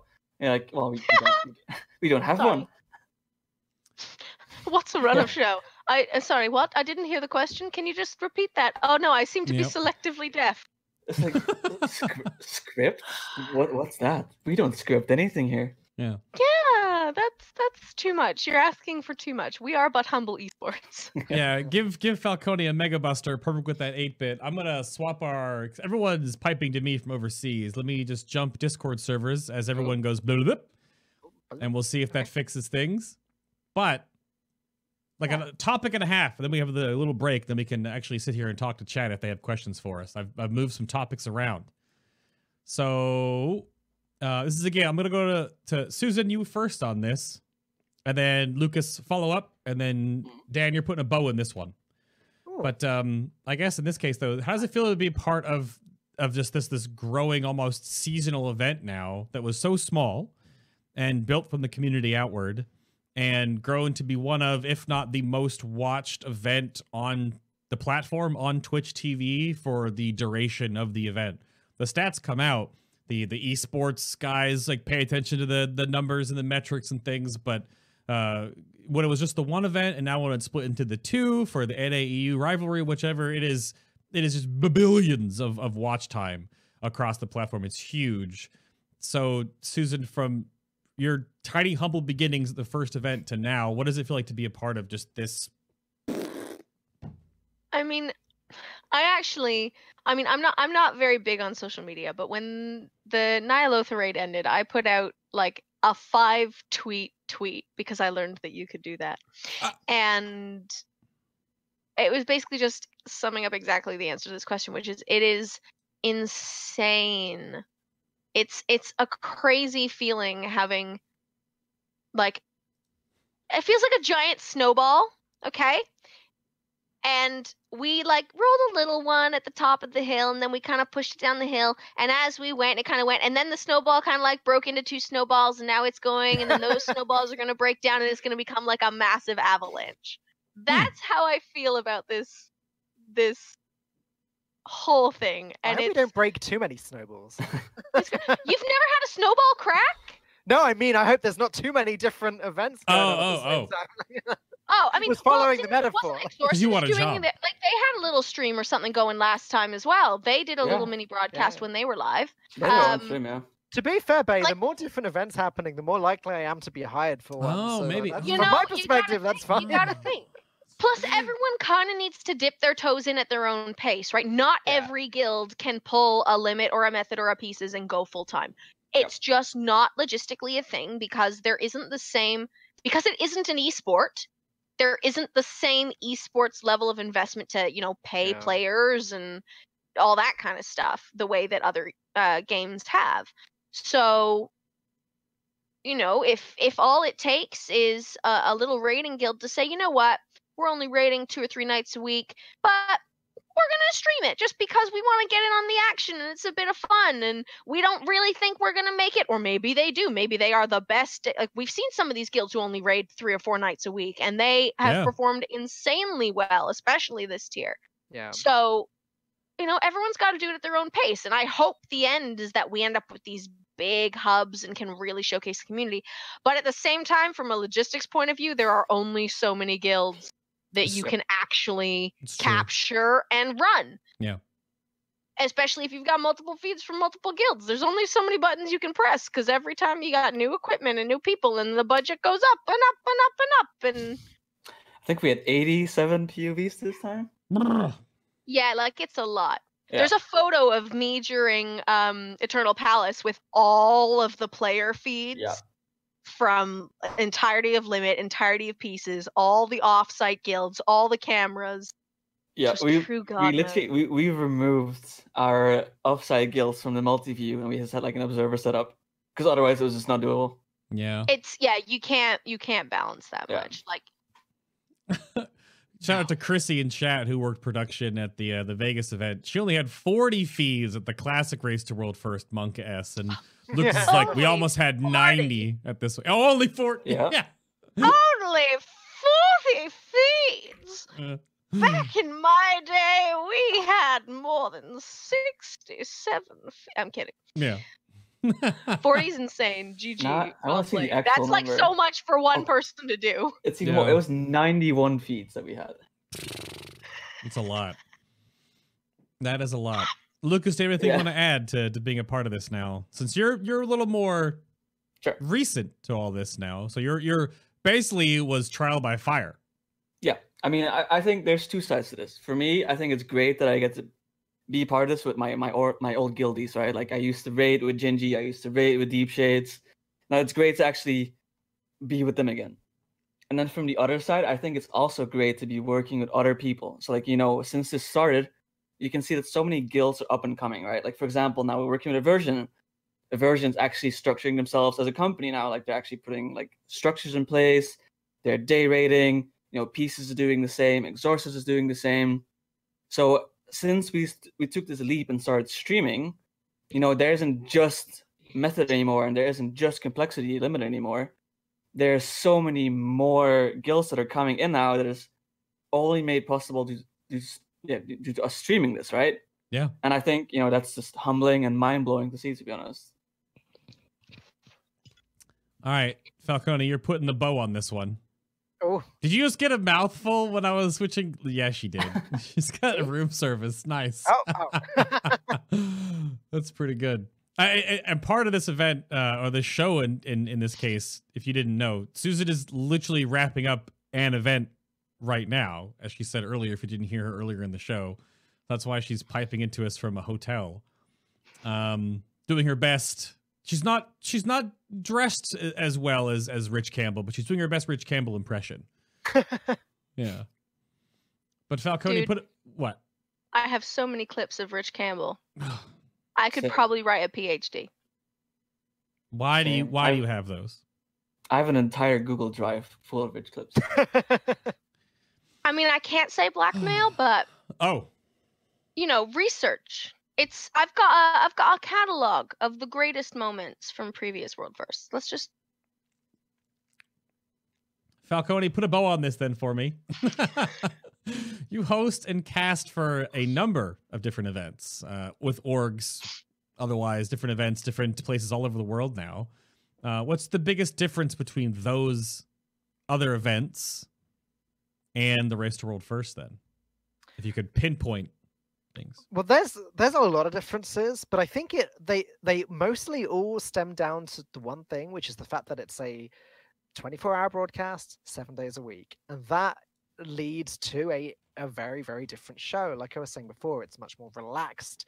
Um, we have Twitch chat up on laptops on the desk in front of us. I've never cast another event or host another event where I can see Twitch chat, um, and frankly, a lot of the time I'd never want to because some of the stuff they can say Oh, is really horrible. Not your lovely audience, but you guys are great, but um, and so that that was a little bit of a learning curve, you know, just looking up, seeing it was being hurled at me, and then it's like, okay, yep, ignore it, ignore it. Um, so there's there's that. Um, there's also the the length of the event. Uh, again, like I was saying before, unlike my other events where it's like, you know, I'm going to a dream hack, I'm working for three days, I'm coming home, great, okay, Yeah. negotiated my fee and everything sorted. With method, it's like, okay, might be this long, might be this long. You, you don't know how long it's gonna be. You're just gonna go to this hotel in in in Germany and live there until the soft dies, whenever that may be. Um, and that's different. And obviously, if I've got other commitments after that, I will say to Method, you know, I can only stay until this date at the latest, and they'll be accommodating with that. Like you said, yourself and Preach flew off somewhere during the Azshara mhm. event and came back. And you know, Method are incredibly accommodating. Um, and and the other thing is again because it's a 24/7 broadcast, the schedule can be very interesting in that I might be working from midday until 3 p.m. one day, and then the next day I might be working from midnight until 3 a.m. Then I might be working from 6 a.m. until 9 a.m. and then um, just you know 7 until 10 p.m. the next day. So like it was definitely a bit of a learning curve, sort of getting used to being very very flexible in my sleeping. And again, it's something that's evolved as the events have gone on with Ny'alotha. Flexible in my sleep. Well, yeah, yeah. yeah. Um, Yes. yeah. uh, with, with Ny'alotha, um, Dari, bless her, Dari, shout out by the way, MVP for the method side of things anyway. Um, she was very, very good with the schedule on th- this time, and with Vegas actually, where they, she sort of had a, a daytime crew and a nighttime crew. Yep. And uh, that was to sort of make make sure that we all like Bay. You were nighttime crew, right? You were always up through the night, uh, or am I mistaken? It was like No, you- late. Uh, it was usually before my raid, then after my raid. But yeah, I mean, Right, so it was like right. evening. We Yeah. try to be so nice to you guys. You know, like we we look at the guys that are raiding and we plan Oh around my your god, raids. the raid schedules. Yes. Oh, Oh yeah, I mean that that I I understand. I I didn't raid, guys. I made this easy for you. But um but yeah, and so with with that and the laid backness, there's a real community feel about the casting. I mean, uh, again, most events I've cast before, there'll be three, four casters at the most. You know, we had what twelve of us, I think, including Turkey and Aid. Yeah, you guys had a Um, lot of people. It was it was Yeah, a real and it's a real community for us. We've got our caster room again. Method uh, uh, had set up this basically decked us all out with a, with a gaming PC each. So we're in this room. We're all together in the same space, hanging out every day. Mhm. Uh, and it's just this real friendly family vibe behind the scenes, a little bit like it is on the couch. Um, so yeah, I mean, the main difference is just how laid back it is, having Twitch chat up, uh, the length and all of that kind of thing. It, it leads to an incredibly different feel of an event. But I said earlier, and I'll say it again, it's it's definitely one of my favorite events that I've ever done. Um, I'm kind of grouping them all into one event here, all the method events, because it's they are just so much fun. so then they've the overall follow up to that, and I don't know who wants to field this one first because again, like every different event is, it, you might have a different opinion on this, Lucas, because of your ESL background. Uh, Falcone kind of touched on that just a little bit there in that one, and then Susan, you've done a plethora of different things back at the Sphere. Twitch chat, being involved in events, hurt, help, positive, negative, thumbs up, thumbs down, depends on the event. But Depends on the event. Agreed. I mean, there, there, it's like sometimes you read Twitch chat, like Twitch chat, right? And like, let's be honest, most of the comments are borderline useless. But it's true. And then, but there's like those those gems where you're like, oh, I didn't think of that. That's Sure. actually smart. Hmm. But But yeah. then there's also the times when you're like, no, I didn't think of that. That's real smart. it's like, wow, you really thought of that all by yourself? yeah. you you Yeah. get both. Yeah. But then Um, again, like also like you know, for example, when we when we do the donation drive, right? Like we couldn't do it without Twitch chat. Like we couldn't raise a hundred thousand USD without Twitch chat, right? So Yeah. I, I want to add that I think it's very, very positive for this event to have Twitch chat's involvement. I think it Mm. gives Yes. such a community feel to an event. And um, and again, I, I was talking about the like hurling abuse at you like, whatever. I'm used to that, believe me. Um, when I started casting, I would you know look at Reddit event, Reddit threads for events that I was at, and I I very quickly learned if I want to keep any sort of sanity, I need to stop doing that. So typically, I avoid Twitch chat, but I know that abuse is hurled at me every day and, and on the internet, and that's that's fine. That's part of the job. But like the flip side is when it's good, it's really good with Twitch chat. Like the the little memes where you can almost control what Twitch chats say. Oh yeah. Uh, especially in the first event, Eternal Palace. I mean, I don't know if you remember, Bay, but there was this drawing one of the production guys had done of Azshara, and it was on this like flipboard yeah. uh, behind the couch at one point, and I just remember being like, "Ah, I- don't know, did, did somebody, did somebody in Twitch chat, one of you do this drawing because it's really, really good?" And then you just, it's just spammed with, "I did, it was me, it was me, Of I did, I did," all with smiley faces, and it's just like, I love that stuff. That is, is so great when they get involved like that. I like how Susan's paying attention to the cameras that I'm switching to. What's that? Zenitex delivered me some spaghetti carbonara. Ooh, very nice. But yes. I, yeah, it, it, what's weird to me about it too is I've talked to the, the the the one thing that and this goes back so self plug for episode number 210, which was the post show wrap up to the Race to World First, where I had on uh two guys from Fat Shark Yes and two guys from Method, and Shades spit some some hot truth fire, talking about how from the player perspective. And this is different for the casters and hosts and production. Obviously, we're making an event out of this thing and being a part of it is that as from his perspective as a player, they had more fun and he remembers having more fun when they didn't know everything. And not everything was on blast and on broadcast, right? When you saw that tweet from the guild that all of a sudden they got ahead of you. It was this different ecosystem they had back in the day. It's not a bad one now. They he just reminisced when things were more closed doors. And obviously the game was like that up until Uldir. It was like that for 15 years right? Yeah, so, you can't see your competition. Right now, literally, some of the, the Scripe breaks when they're working on you know WeakAuras, they've just they pulled up the complexity limit stream, right? You could just watch your competition, which in other esports and other things of that nature, and other entertainment sports, if you want to you know keep the different umbrellas, you can you obviously you're playing against your team in league all the time. You can watch their streams when they're testing, or you scrim with them when you're not streaming or when you're prepping for an event. So there's there's all, there's a smaller back and forth in there. It's different with WoW when you've got a whole team of people and you've got your analyst, your coach, your 21st man, whatever, and you can just watch what they've done, and then you can dilute, break it apart, apply it to your own. We saw the alpha strat for Il'gynoth get absorbed by the Mhm. community at large overnight. It was amazing. So it was crazy to see how those evolve now. There's, there's different, there's pros and cons to it. But yeah, Shades was a little bit melancholy, saying that he misses when it was behind closed doors and everything was different for players. But It was the same for me, right? Because I was in that position. It was always fun like, when you have, you know, the entire guild on your battle net, whatever, Hmm. and then they do this tweet to like seven out of eight, and you're sitting there like, damn. You know, it's an interesting thing as well, though, because like, to and I'm just going to play devil's advocate on this one for a little bit. Sure. It is still possible if you really, really, really don't want to know. Don't check.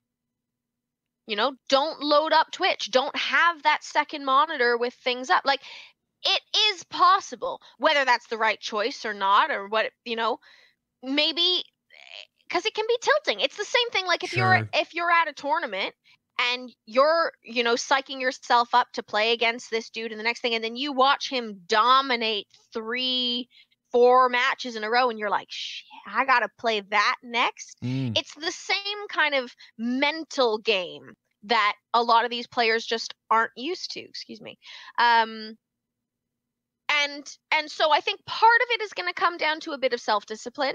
Like if you are the kind of person who's going to get tilted by it don't let one of your other guildmates fill you in.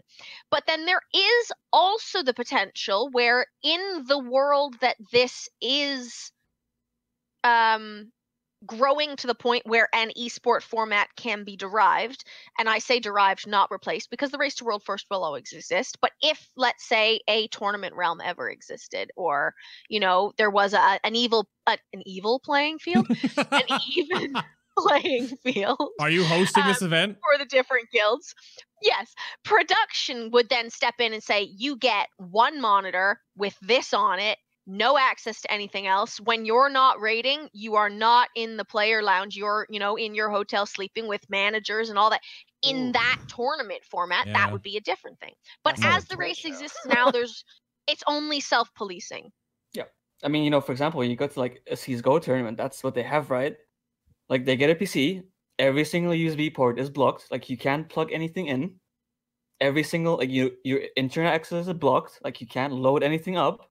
Like you Yeah. are confined to running TeamSpeak and the game. Yeah. You cannot do If anything the else. players didn't all have different sound settings because some of them want to listen to music on Spotify and some of them want to listen to music on YouTube, Yeah. we would totally be able to do that. Yeah.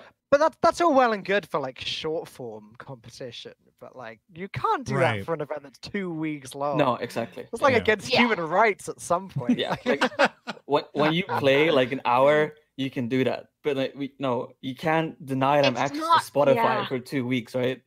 Like, You're gonna make me play video games for two weeks without Spotify? Yeah. right? Like, it's there's there's no way to realistically do it other than self-policing, and uh, l- w- people aren't going to do it because people are naturally curious. People want to know. They're gonna watch. But if they really, really didn't want to, they could not. It's true. Sure, yeah. We'll have to wait and see how that changes. But that's that's that for the first, I would say half of the show, but we're 90 minutes in, but we still have a couple different things that I want to slam jam through here. And of course, chat, if you have questions, then you can ask them here shortly. But uh, I'm going to let Susan stuff her face just momentarily as I blather on about a few different things here. Yep, Ashley flies out. Yep, but if you if they need to step away for a moment, they can. But yet again, of course, I want to make sure I thank everybody for tuning in and listening to the show. And it's been uh, a long, many years. We do have Shadowlands testing on the horizon, of course, which is going to be something that a lot of people are waiting for. And the arduously boring, very nitpicky testing and feedback cycle that uh, I am, I guess, known for in certain parts of the internet. Been doing that since Warlords and more officially Legion and then BFA, and now it'll be Shadowlands. So that's on the horizon. That'll sort of replace the shows because I'll be budgeting time to do those three, four, five hour testing streams, right? So that'll be that'll be definitely a thing in the future. But of course, if you missed the the live show here today, or you want to check out any of the past ones, it's all over on YouTube. Links down below. Of course, if you want to listen to the show as well, then there is a way you can do that. You can do that through the website, just finalboss.tv. You can do that through iTunes. You can do that through Google Play Music. You can do that through Stitcher Radio. And you can actually search Final Boss TV, all one word, capital F, capital B, capital TV, on Spotify now.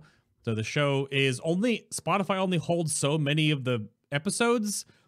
But obviously, if you want to go back super far, you can go to the archive on YouTube and just watch and listen. Just don't go back past like 70 ish and younger. Don't do those shows. Those are awful. But um, I mean, there's probably some gems in there, but those are really old.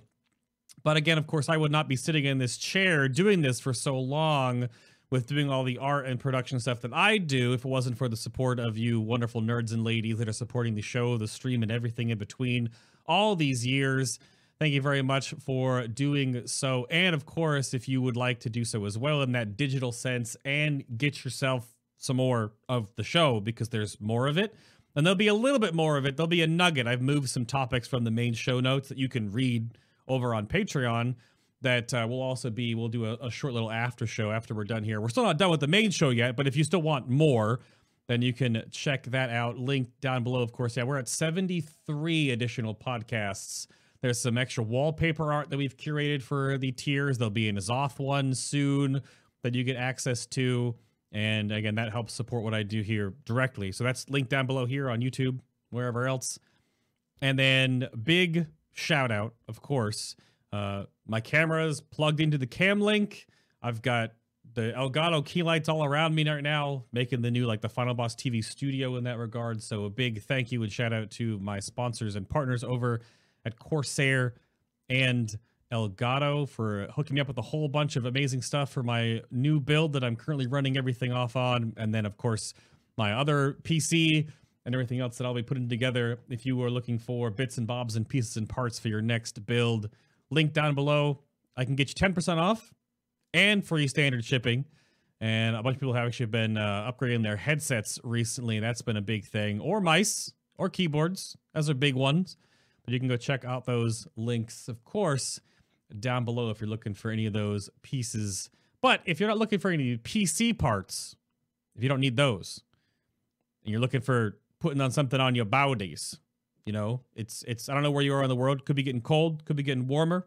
Who knows? But if you're watching today, right now, by the time this goes up on YouTube, it won't be live anymore. There may be a new deal potentially.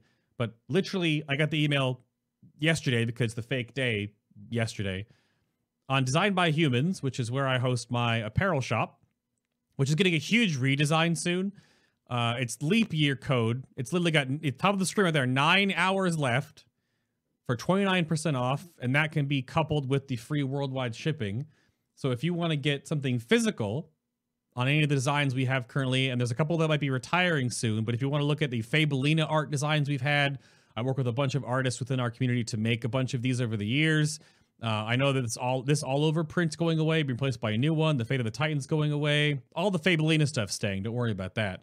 But you can go to any designs you look at, and then you can go in there and you customize it, and you do your thing, and you get all the different stuff, and then there's things up here too, and you do all the all the all the different thing You do click all the buttons, then you you know you you know what to do. But those are all designed well by humans or by you or by the artists that I've worked with. So those are ways you could do that. And that those are all linked here, down below, wherever else. This is not your first time on the internet.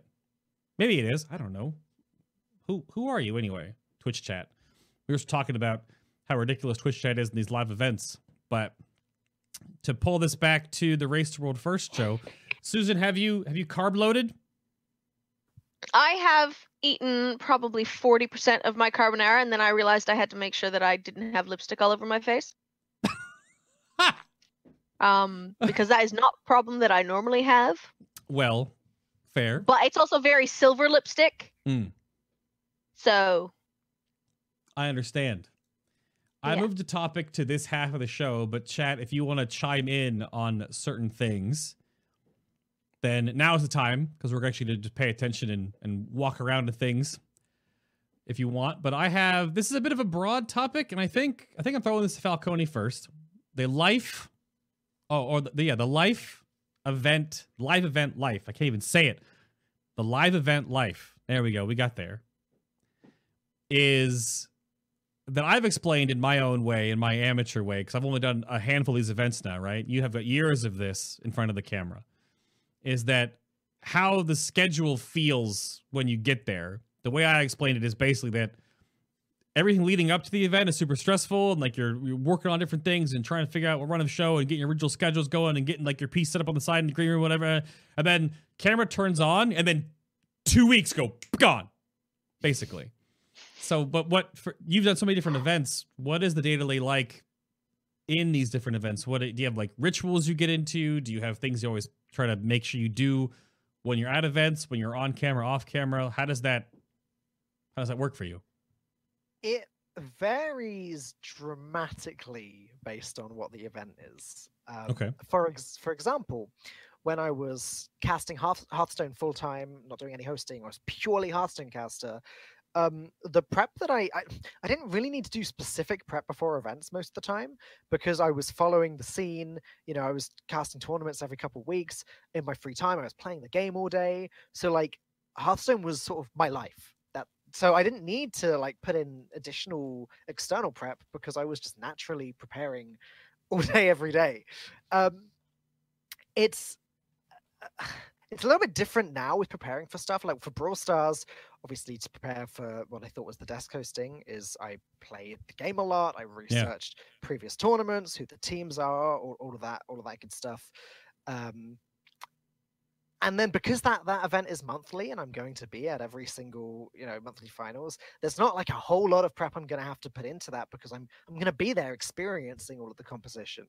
Um, with race to world first i learn as much or catch up as much about world of warcraft as i can. Again obviously i don't specialize in world of warcraft so i'm not going to be able to tell you you know all of the details the intricate details about the classes but i should hopefully be able to at least understand how all the bosses work how you kill them you know what they do and all of that. And just and i just need to know enough for that event to draw information out of the person i'm with. Um and yeah that that um the preparation for that was just sort of like two full weeks of just every single day just trying to just watching those uh watching those Fatboss videos and just trying to cram the information in. Um as far as like life at the events goes again it varies dramatically because uh like you said or, like we've been talking about with race to world first 24 7 events so two three hour shifts every day and then the rest of the time we're just sort of hanging out. That's very different to like when i'd be again let's uh, use dreamhack as an example. Yeah. i'd go to a dreamhack event and i'd cast for like 12 hours a day with the odd hour long break and i'd go back to the hotel room and i'd die and i'd wake up the next day Yeah. go in cast for 12 hours i have no voice left at the end and i'd go back to the hotel room and die um, 12 I think- hours straight?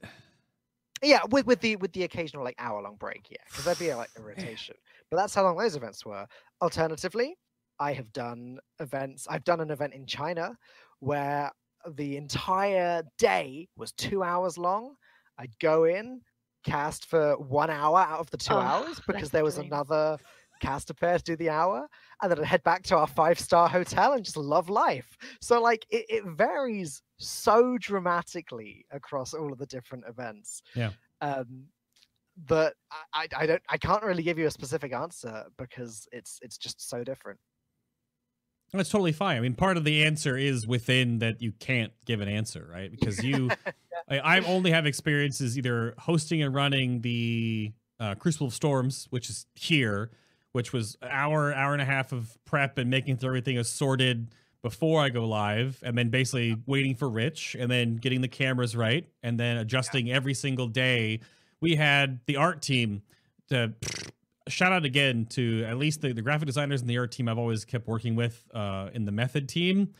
They they've always put forward and helped me out with so much in our prep meeting for that. For example, I they asked, what if we have days where we have you know five guests on, and then how about you know just three of you, and then how about like seven guests if the world first comes through, and then so they made that overlay you saw, and if you go back to those 10 different days, there's a different overlay built, and those are all constructed so that I can pre-set up all the different camera regions in Discord so that I could run that myself. So that was a huge help. But those and that and then my my few events I've done with Race to World first with with Red Bull at the Sphere and then at TaKeTV twice. So my understanding is rather smushed. So What, what I what I will say in terms of like feeling at the event is that my my first uh, my first big event was the Hearthstone Global Games in 2017, uh, where I was invited to Katowice, Poland, where it was being Yeah. hosted, and uh, I, I got to do ele- eight out of the oh no, it was 11 in the end out of the 15 weeks. And I remember going to the studio every single week and, and coming home and thinking, this is the week. I've not done a good enough job. I'm going to get fired. I'm not going to be asked back. Like I'm not going to. And then it's like I don't hear from Blizzard again. And next week I'm on the plane back to. It's like, oh, okay. And like bit by bit, slowly, I stopped getting that feeling of I'm going to get fired. This is it.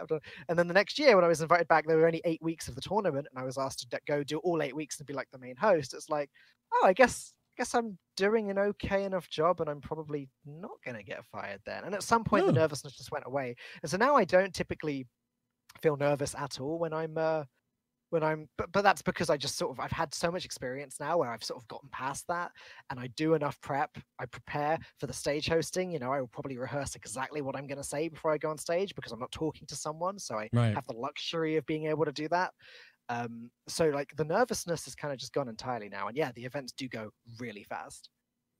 Oh, it was it's insane. The first day was pretty stressful, but then once the routine kicks in and it's essentially all your life was, like this Yeah. last one for whatever reason, I don't know why it was just Ny'alotha or how continuous it was or how the the, the 24/7 was definitely a lot more full this time with POVs and things to do and I guess the game because I basically went from I would play like for like 2 hours, cast for 3, raid, possibly cast for 3 or do uh, some wrap up stuff after raid, then go sleep, come back, and repeat. So yeah, the the ten days dissolved, just Yeah. disappeared. And so then on the flip side of that, then behind the camera, so from what Falcone and I experienced in front of it, uh, Lucas, when you finally hit the broadcast button on an event and you know it's rolling, what happens then? Do you have daily checklists, hourly checklists? Are there you know fires to put out? What does the schedule consist of for you guys? I, I know why Susan's laughing. Yeah. It's like, uh, I mean, usually yes, right? Like when you do traditional esports, you have checklists upon checklists, whatever. When you come into a show that's so unscripted as this one, you kind of just take it as you go, right? For me, because I'm not as involved in, in production as Susan is, obviously like uh, my my my job is running the entire event, right? So that's you know taking care of all the staff, like planning their schedules, uh, working directly with our third parties, with our vendors, with our you know production people.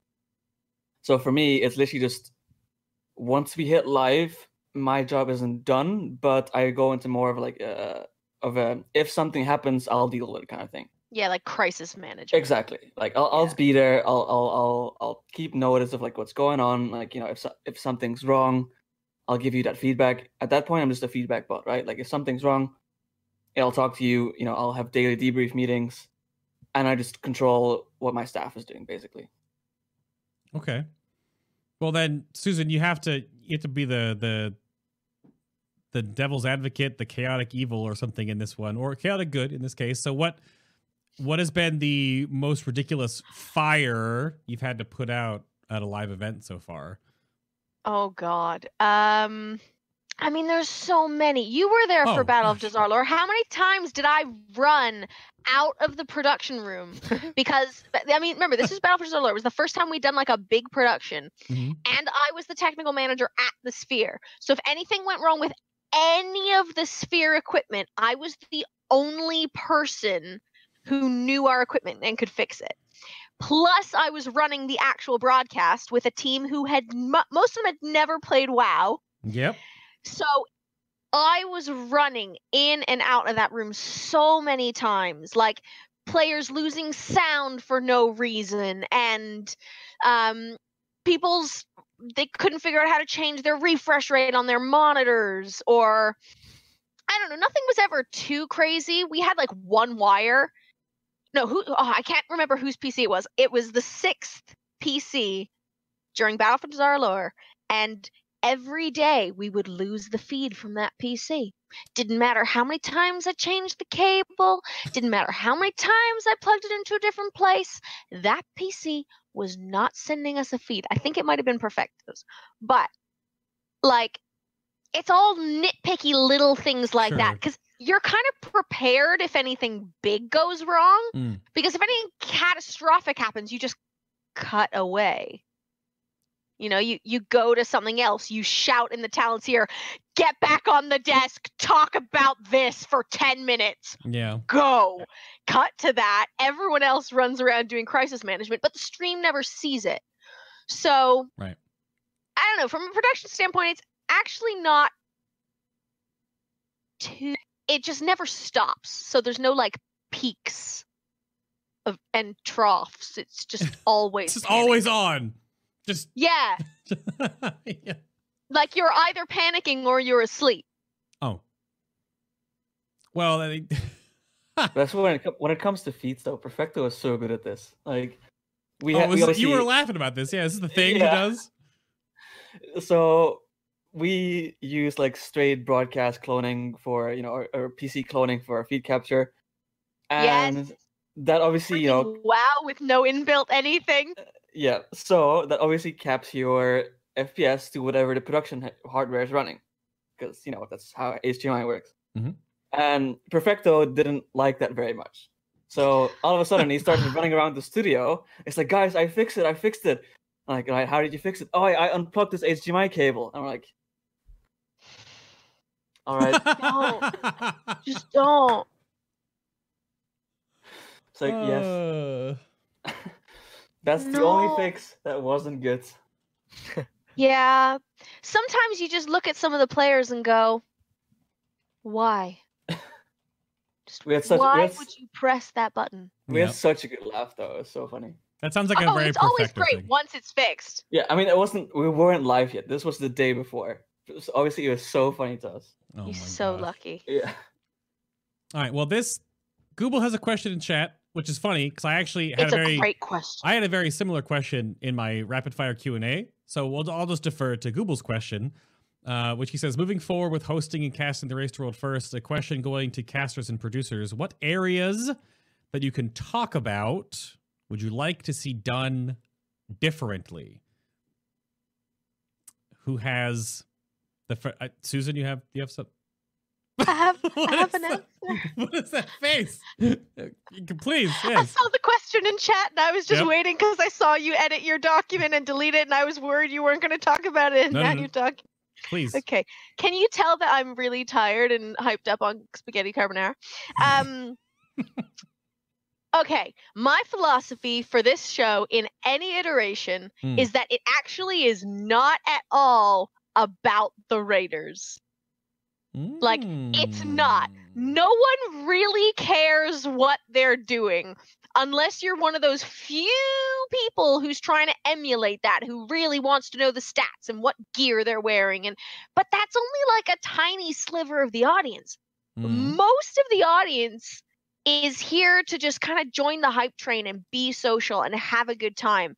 And the number of people we get who don't even have active WoW subscriptions, Oh yeah. who don't even know what's going Yeah. on in the current patch, like that is who the show is for. Mhm. So I can sit all day and have in-depth analysis about, you know, this piece of corruption is good because of this. But to someone who doesn't even know that corruption exists, that's wasted airtime. I want these shows to become even more friendly. Not like in a. I don't know how to describe it other than like we're all living in a bunker and we're not going to talk about the obvious things happening on camera kind of level. But in the, if you don't know who the players are, this is who they are. This is their history. This is what's happening in the expansion. This is the plot that you missed out on.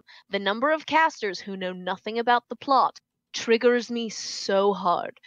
But, you know, that that's my philosophy. I want this show to have more data and to be more accessible. It's going to be a logistical nightmare. I've already got way too many spreadsheets. But that is my Shadowlands plan. Mm. I- I'm, I'm just sat here nodding. It's like I agree. It's like I want more storytelling, more data, because you know I, I'm very geeky. So like I want I, I want more tech, right? I want I want cool features. So like when I know of a cool feature that I want to implement, you know, I'll try and get I'll, I'll try and get it there. Try and get it there and try and get the budget there. Exactly. That's the important part. Because a lot of that cool stuff is very expensive. Software's so expensive. It's yeah. not the software; it's the hardware. Like you know, when I want like decimators or like yeah, yeah. get- but I, I don't know. Do you have anything you want to you want to add anything to that, Falcone, from our side of things? Maybe you have maybe more of this because I don't really know what my my only thing I would say is if we go back to take again, or if I do other things at take, I've and I've already I've already been you know I've I've shared my piece. Please, new couch. You don't like the couch? it was a trick question. the couch is great for like lounging in, but to try to like be, you know, on camera and like sit and you know be coordinated, That's hard. it's That's that's why You're- you you're gave either- on that you're either all crotch or you're like leaning forward like this. Um, to answer your question, I mostly agree with everything that the other two said in terms of what I think that the broadcast should be. Hmm. Um, and to be fair, that's what I've been. tha- That's kind of what I've been going for the whole time. I mean, as I said earlier during this, or uh, to use your words, Bay, I'm a noob when it comes to WoW. Yeah. I'm there to entertain, to tell stories, um, for, for to, entirely for that side of the broadcast. And I think that well, I have a lot of friends that watch Race to World first, um, even before I, I cast it. I mean, I used to watch it before I cast it, uh, while knowing nothing about World of Warcraft, Right. and they sometimes tune in, and it's very, very heavy, and it's very like when when the, when the casters are purely talking about the gameplay, it can be very, very difficult and not very welcoming for uh, for people that don't have as much experience with the game to watch. So mixing it up nicely is the thing. I mean, the the only part that I that I kind of disagree uh, with Mario earlier about is um, it not being about the players. Like I want to make it. I do want to make it about the players. Like they are the stars of this, right? In any way that we can bring their personalities to the limelight, or sort of talk about in a very basic sense what they're doing, Hmm. what this player brings to the table, in a way that that all viewers will understand, the better. Um, but I do agree that I think just sitting there, sort of shoutcasting exactly what's going on on screen, 24 7 i think that would be insanely boring and i think the more fun stuff and the more welcoming uh, the broadcast can be the better I, Which- I actually, to be fair, I totally agree with what you're saying about bringing out the players' personalities and making them, you know, presentable. I think that's from experience so far. The num like you can see, we tried that with a couple of interviews and a few things, but yeah it is Hmm. actually logistically challenge. really tough Yeah. because some of them don't have personalities. Yeah, and you find that with all esports, to be fair. Yeah, of course, that's true with all esports, but also the sheer number of them and the fact that they're not organized groups is the struggle for me on a production side because like even the limit guys like azoria absolute shout out she's a goddess for this kind of thing. But like just trying to get a list of all the characters that they're playing and you know just to even get their names to be able to load their wow armories or even just to get like their full names to put on a graphic or find the time to take a photo of them to put on a hero shot you know it's it's actually really really tough and unless we can gather that data to give to talent talent can't transmit that data let alone even bother to have it on a graphic.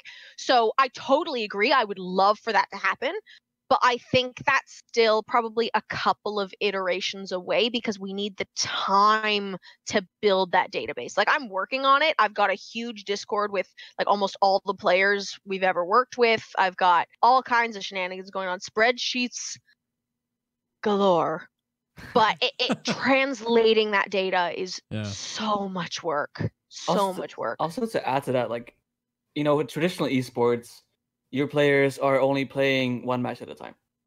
They're never playing the entire time. So, like, I th- what's so hard to, like, you know, shoot, shoot B roll or shoulder content or interviews. Absolutely, yeah. You've got the media day, and then your players are gone. So, like, you can be like, all right, you know, for example, like StarCraft 2, you know, you have 30 people there, and only two are playing at the same time. And those 28, you can do whatever. You know, you can grab them to shoot interviews, have a water balloon fight on the the, the roof of TaKeTV, which was an actual thing that happened.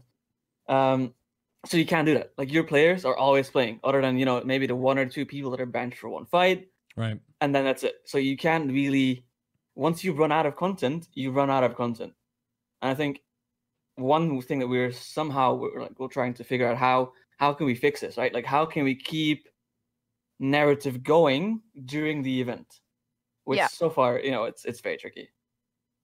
Can I actually, I just want to address one more thing because Google kind of had a follow up where it basically says, um, uh, wouldn't wouldn't making something more family friendly be sort of like a kick in the face to anyone who wants to see a high level race? And I don't actually think that's the case, but I think it's a tough balance. Yeah. And actually, Falcone, this is probably something for you to touch on, um, and Bay as well.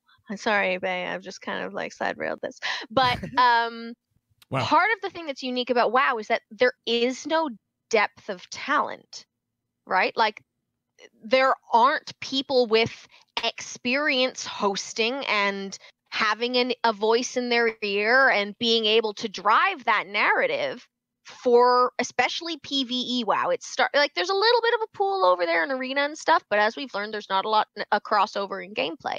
So unless we bring in people like Falcone or like we did with um, Jackie and Snods from CS:GO, who l- like the game but aren't you know the hardcore uh, avid players like someone like Valoris is or um, you know and any other active raiders we need people like that to be able to kind of drive that narrative just like you said and to balance that conversation so that they Mhm. can make sure all of the important data that's the nitty gritty stuff the numbers Yeah. and the stats and the armor and all that is being communicated but it's being kind of balanced out by that traditional desk host role of you know playing that devil's advocate. Well if i don't know what this is can you explain it to us in a little more information? The information that people who are immersed in the game wouldn't think to tell you because it's obvious to them. Yeah. You know that's that's what i mean by making it more accessible and that's exactly that's exactly how I feel as well. Like, I mean, I would watch I'd watch the broadcast before, and I'd watch various casters together, um, dur- even during the more recent ones, and uh, they'll be talking about something so in depth, and it's like I kind of want to remind people occasionally that some people watching won't know what soaking means. Some people watching Yeah. will have no idea what a weak aura is.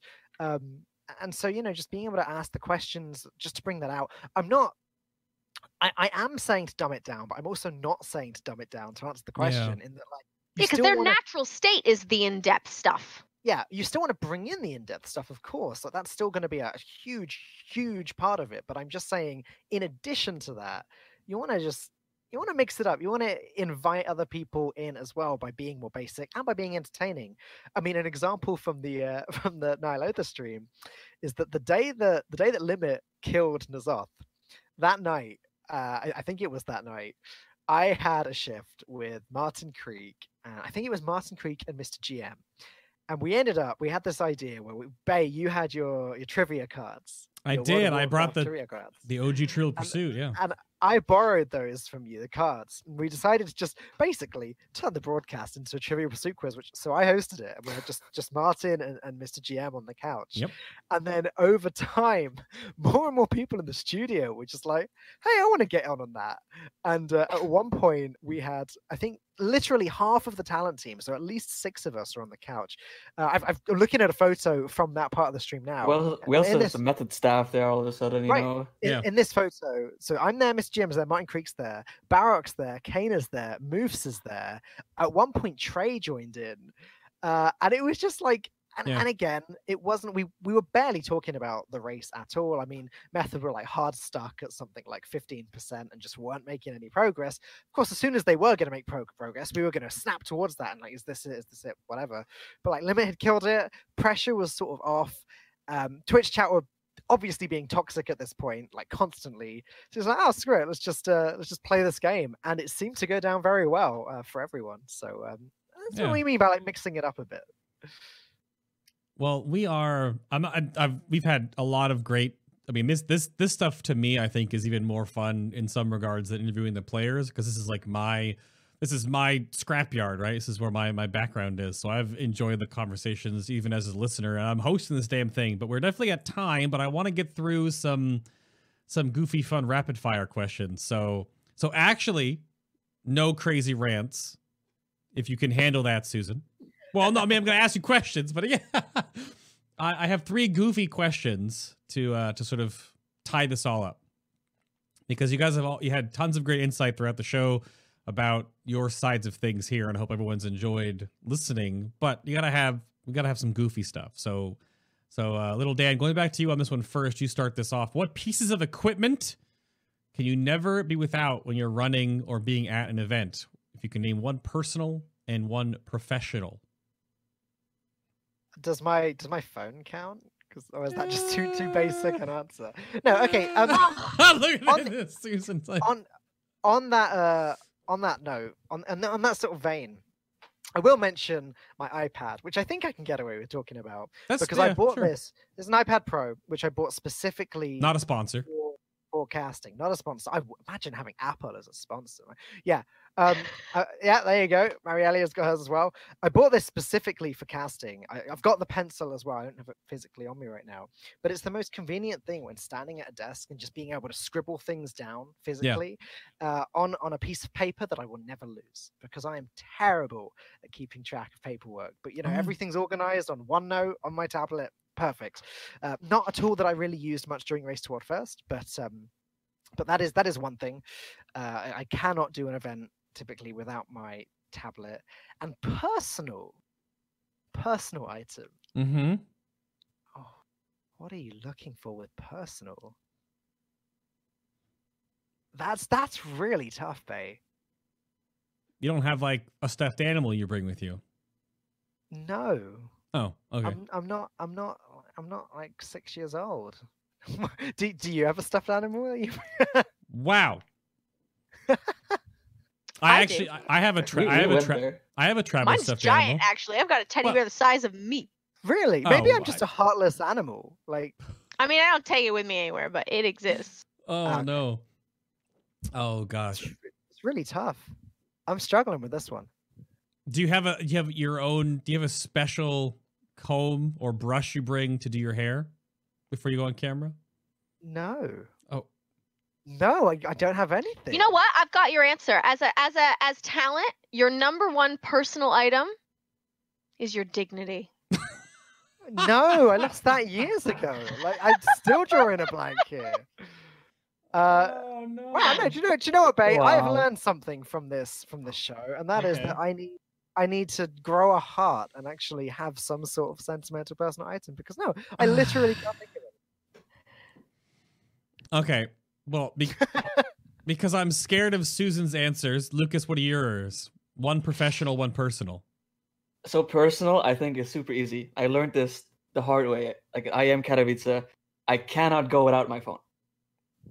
Literally, I, I, I would step away for 20 minutes. Mhm. I'd come back to 17 missed calls, 130 missed WhatsApp messages. Uh oh. Events are crazy. Like during events, especially big stadiums, I cannot do without my phone. I have this big battery pack that's just, you know, borderline you can take it on flights. Yes. Yeah, I have one of those. as. Because once my phone runs out of battery, I cannot be in 17 places at the same time. Sure. so then, so then everything falls apart. So I need my phone. And professionally, I think Susan will laugh when I say this word expression. Um, I'm very picky with what I like, what kind of features I want in a show. So I'm very API driven. As I said, I'm very geeky, and I want things to be automated. I don't want human error. I want everything to be scripted and code and 100% reliable. So there's this one piece of software called Expression, which is the graphic software that you know drives everything. And it kind of goes whatever show I do, it has to go there because I'm very picky with what I want. Graphic software is just like. mm. Okay. All right, Susan, what are your two? Okay. Yang already spoiled my answer in chat. So thanks, Yang. Oh, the Kappa but there's face? there's one item that I always have to bring. And I have now confirmed this through scientific fact. Okay. This is the black lipstick of power. Okay? Oh god. I have worn this black lipstick Damn it. for every world first that I have been present for. So, science says four out of four times. How many times? I am not going to do the math. It's way too late at night. That is my item. Okay. And from a professional standpoint, a blanket. Because the Sure. production room is always so cold. That's fair. You gotta have it cold though. You gotta keep all those servers and all that equipment cool. But I get you. Mhm. Damn you, the freaking lipstick though. All right. Are there any Do other? headpho- Per- do headphones count? Could that be Uh, my personal? item? you do have those really nice headphones. I have a pair of, of wireless noise cancelling headphones which I cannot go anywhere without. Yeah. There you go. There's my answer. I got there eventually. just took you a little while, you heartless man. Yeah. Uh, so, are there any other personalities across whichever spectrum you'd like to have on the desk or the couch or on the mic at these events? Uh, I'll cast my lot because we want Henry Cavill at the Race to World first because we know he plays WoW. So that's that's our. We had a big like bring The Witcher to the Race to World first uh, sort of rally during the uh, the most recent RWF, but but uh, Dan, do you have anyone that you'd like to sit across the couch from, or hand the mic to, or someone? One of my best friends in esports is a uh, is a English host called Frankie. Mhm. Um, she's very very well known. She's one of the biggest hosts in esports nowadays. She's Um, sick. and yeah and she is responsible for my first appearance at the race to world first because uh, she um, I, I assume she was approached for it and wasn't available uh, and she threw my name in the ring and then Dari looked Huh. me up and then hired me um, she's responsible for me getting my first race to world first event among quite a few other events over the last year uh, I owe a heck of a lot to Frankie and uh, I would love to. I I mean, I've worked. I've worked with her a few times, but I'd, I'd love to work with her at a race to world first event. Awesome. Uh, Susan, you're in the middle for this one. Do you have someone you like to put in front of the camera? Am I allowed to say the narcissistic answer of me? I mean, I said Henry Cavill. I it's it's whoever. miscasting this event Oh. so much. You have no idea. It was so fun, and no one knows anything about lore, and Nobbel's not going to come, so I'm out of options. I just want to go back and cast it. It was such a good time. You need Can someone else do the production? yeah, you need you need your assistant production coordinator supervisor that can step in for like a shift while you're on the couch. Dude, so- I'll I'll make myself a stream deck and I'll take the stream deck to the to the casting desk I will press those buttons. You go. Okay. I did it in Uldir, I can do it again. But if I'm not allowed to say me, which I feel like would be fair, um you want to cast a vote with Henry Cavill with me? I kind of do, to be fair. I'm trying to think of someone who isn't that because that'd be fun. Though I don't know. I probably wouldn't bring him on as a regular caster. I'd probably bring him on as a guest and use him for like very specific segments because I feel like an oversaturation of Henry Cavill might be to the detriment of the overall health of the production. Uh, maybe. I know when The Witcher came out and he was all over doing his media junket for it. I watched like an hour plus of Henry Cavill like reading the book and talking about his role and breaking down Toss a scenes. coin to and your witcher. I was I was in. I was like this this is this is the the dork we need in the spotlight right now. Okay, to be fair, he is actually on my list of people I would cast. I've been okay, people don't know this. I've been writing a script for the Arthas trilogy forever, and he is on my list of people I would cast in that film. Hmm. Hmm. Lucas, do you have something I'll put in front of the camera? So the- the boring answer, obviously, is as someone that's responsible for hiring all these people. Yeah. Semi, I don't want to go out and say like, oh, I want these people, right? That Yeah, that could get you in trouble. on, on good conscience, I couldn't do that to myself. So I'll just be boring and say Henry Cavill. Just say Nobbel. Just get Nobbel to one of these events, damn it. Get out Dude, of here. You know how many times we've tried to get Nobbel to one of these events? Why do you think we play 30 minute lore videos? Because he won't come. Because it's it's the, it would be the best debate, and I'm giving this this the, the game away. Needs to have one of his lore videos rolling, and then he Yes, has he just he has the over it. script, and he just you just Yes. match cut him speaking the script over it, and then fade him into camera like picture in picture, and he's just narrating his own video. Thank you. There it is. I mean, we It'd kind be of pulled so this. good. We kind of pulled this with Deep Shades, right? Like, because we did it. Like, we announced Deep Shades is not coming, guys, and then we go we go live. There's Deep Shades, And he's just sitting in the back. Yeah. Yeah. Yeah. That was a good one. All right, last one. Lucas, you're up first. If you could go back in time, and for you, this might be like the ESL pre pre ESL, Lucas. Mhm. Um, uh, and tell yourself one thing about this job and what you're about to start undertaking. What would you tell your past self? Uh, give Rich Rich a better brief. We uh, Wait. Yes! I already I already know exactly what that means. so obviously I think most people have seen this Twitch clip. We were messing with people's heads and like re-shrinking whatever. Yeah, we should have informed Rich. That's all. That's all I'm gonna say about that. Okay. Susan, what would you tell past you? I would tell past me the thing you've wanted for forever for this game is finally happening. Uh, what? I've wanted something like this since I first started proper raiding in Wrath of the Lich King. oh, I was expecting you to say like loot agency, but damn, you meant just like the, the fact that the event exists. Okay. Yeah, like the fact that the event exists, I would just go back and be like, this is a thing.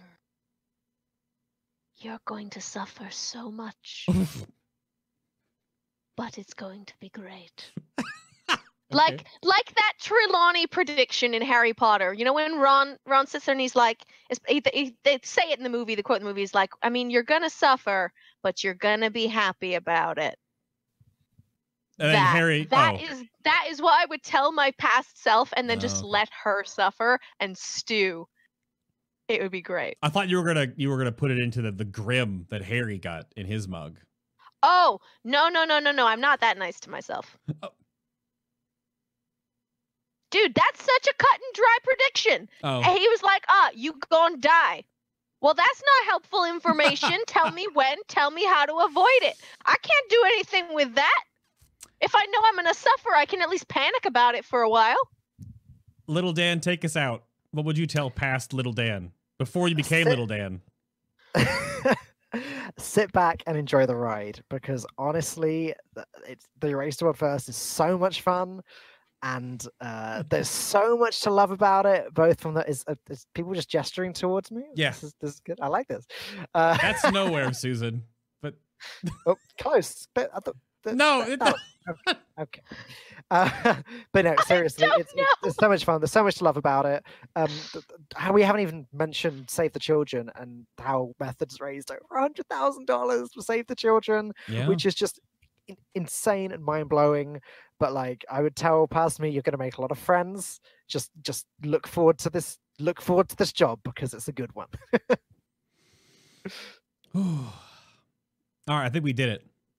I think it's time for for closing outros, and it's the same way that I intro the show, we'll do it the same way here. I'm gonna hit this button though, because we are definitely over time. That signifies the background music is playing.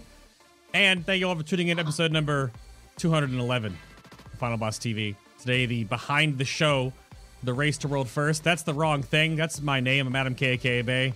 And in reverse order, who's this handsome man that chat couldn't stop talking about with the black hat on? Yeah, I saw that as well. I, I got very flustered reading that. no. Um, no, I mean, it's been great. Like, obviously, I, I didn't expect, like, you know, to talk about the race to world first. Like, usually when I do these kinds of things, it's very, you know, in, in, in close groups. Either, like, I'm talking to vendors or Yeah. talking to whatever. Like, I'm never, like, the on camera person, right? Like, I'm always behind the scenes. So for me, this was a great experience. And I, yeah, I definitely enjoyed it. Awesome. Well, they can follow you over at uh, at Method Isogi. Is that how you pronounce your handle? That's fun, yeah. How do you say it with your accent? With my accent, I say Isogi. Isogi. Okay. Yeah. Gotcha. Gotcha. like, like ice hockey. Exactly like that. oh, like but not the same. well, but sure. Alrighty. Yeah. Thank you all. It was awesome having you on the show today, Lucas. Thank you. Appreciate your time. And then there's this. I don't. This creature. Yeah, exactly that one. What is that? That one exactly. Chaotic good, lawful evil. T- Who the heck is this, Susan? Who are you? Uh, I am no one. No, I am Marialia, and I exist. And I suppose this is the place where I should plug my Twitter. Yeah. So, I have a Twitter. I hardly use it, but when I do, tis fire. uh, and my Twitter is at Marialia Online. I also have an Instagram. Rarely use it. Repeat statement. Thank you, Susan. You're so welcome, Bay. I'm little, keeping it short, sweet, and to the point as requested. that's that's fine. And well, no height jokes, but there's little Dan. Who Hey, does this help? who uh, yeah there he is there it is you're not 8-bit right now though there's no mega man music playing there's my outro music playing but uh have you still haven't landed your actual twitter handle yet how's that going Oh, you mean at Falcone? Yeah. Yeah. I, uh, unfortunately, someone has at Falcone who has not tweeted for over 12 years. So I I'm- saw that. yeah, I'm hoping that uh, I can get that at some point. But for now, you can find me on Twitter and Instagram uh, and YouTube uh, and Twitch as Falcone Hosts. Um, I literally stream once in a blue moon. So if you do happen to catch me live, then congratulations. That's quite a feat. nice Um, but uh, you're more likely to see me this year if you have any if you have any interest in the mobile game Brawl Stars. Every single month, I will be on the official Brawl Stars YouTube page with the live monthly finals of that event, uh, and I have other unannounced things going on as well. So Twitter Ooh. is the best place to follow me, but uh, come hang out anywhere you want. Un- unannounced yeah. As is often the case, unfortunately, with this job, it's all all secrets and NDAs and, and things until uh, until things are public. lucas can you confirm Can I confirm. susan can confirm oh i like how the carbonara is on deny nothing. the carbonara is on the freaking chair that's so good I see nothing. No neither do i. It's an illusion. next week's show i'm gonna sit if we can get a couple of uh, spec shows out uh, i'm gonna start we, we want to talk about discipline priests and the healing meta sort of closing out shadowlands or shadow closing out bfa before shadowlands comes out. So i'll have some updates for you on that of course on twitter as well. It's just at Fatboss tv if you're already here you may have already known that. All the links are down below of course.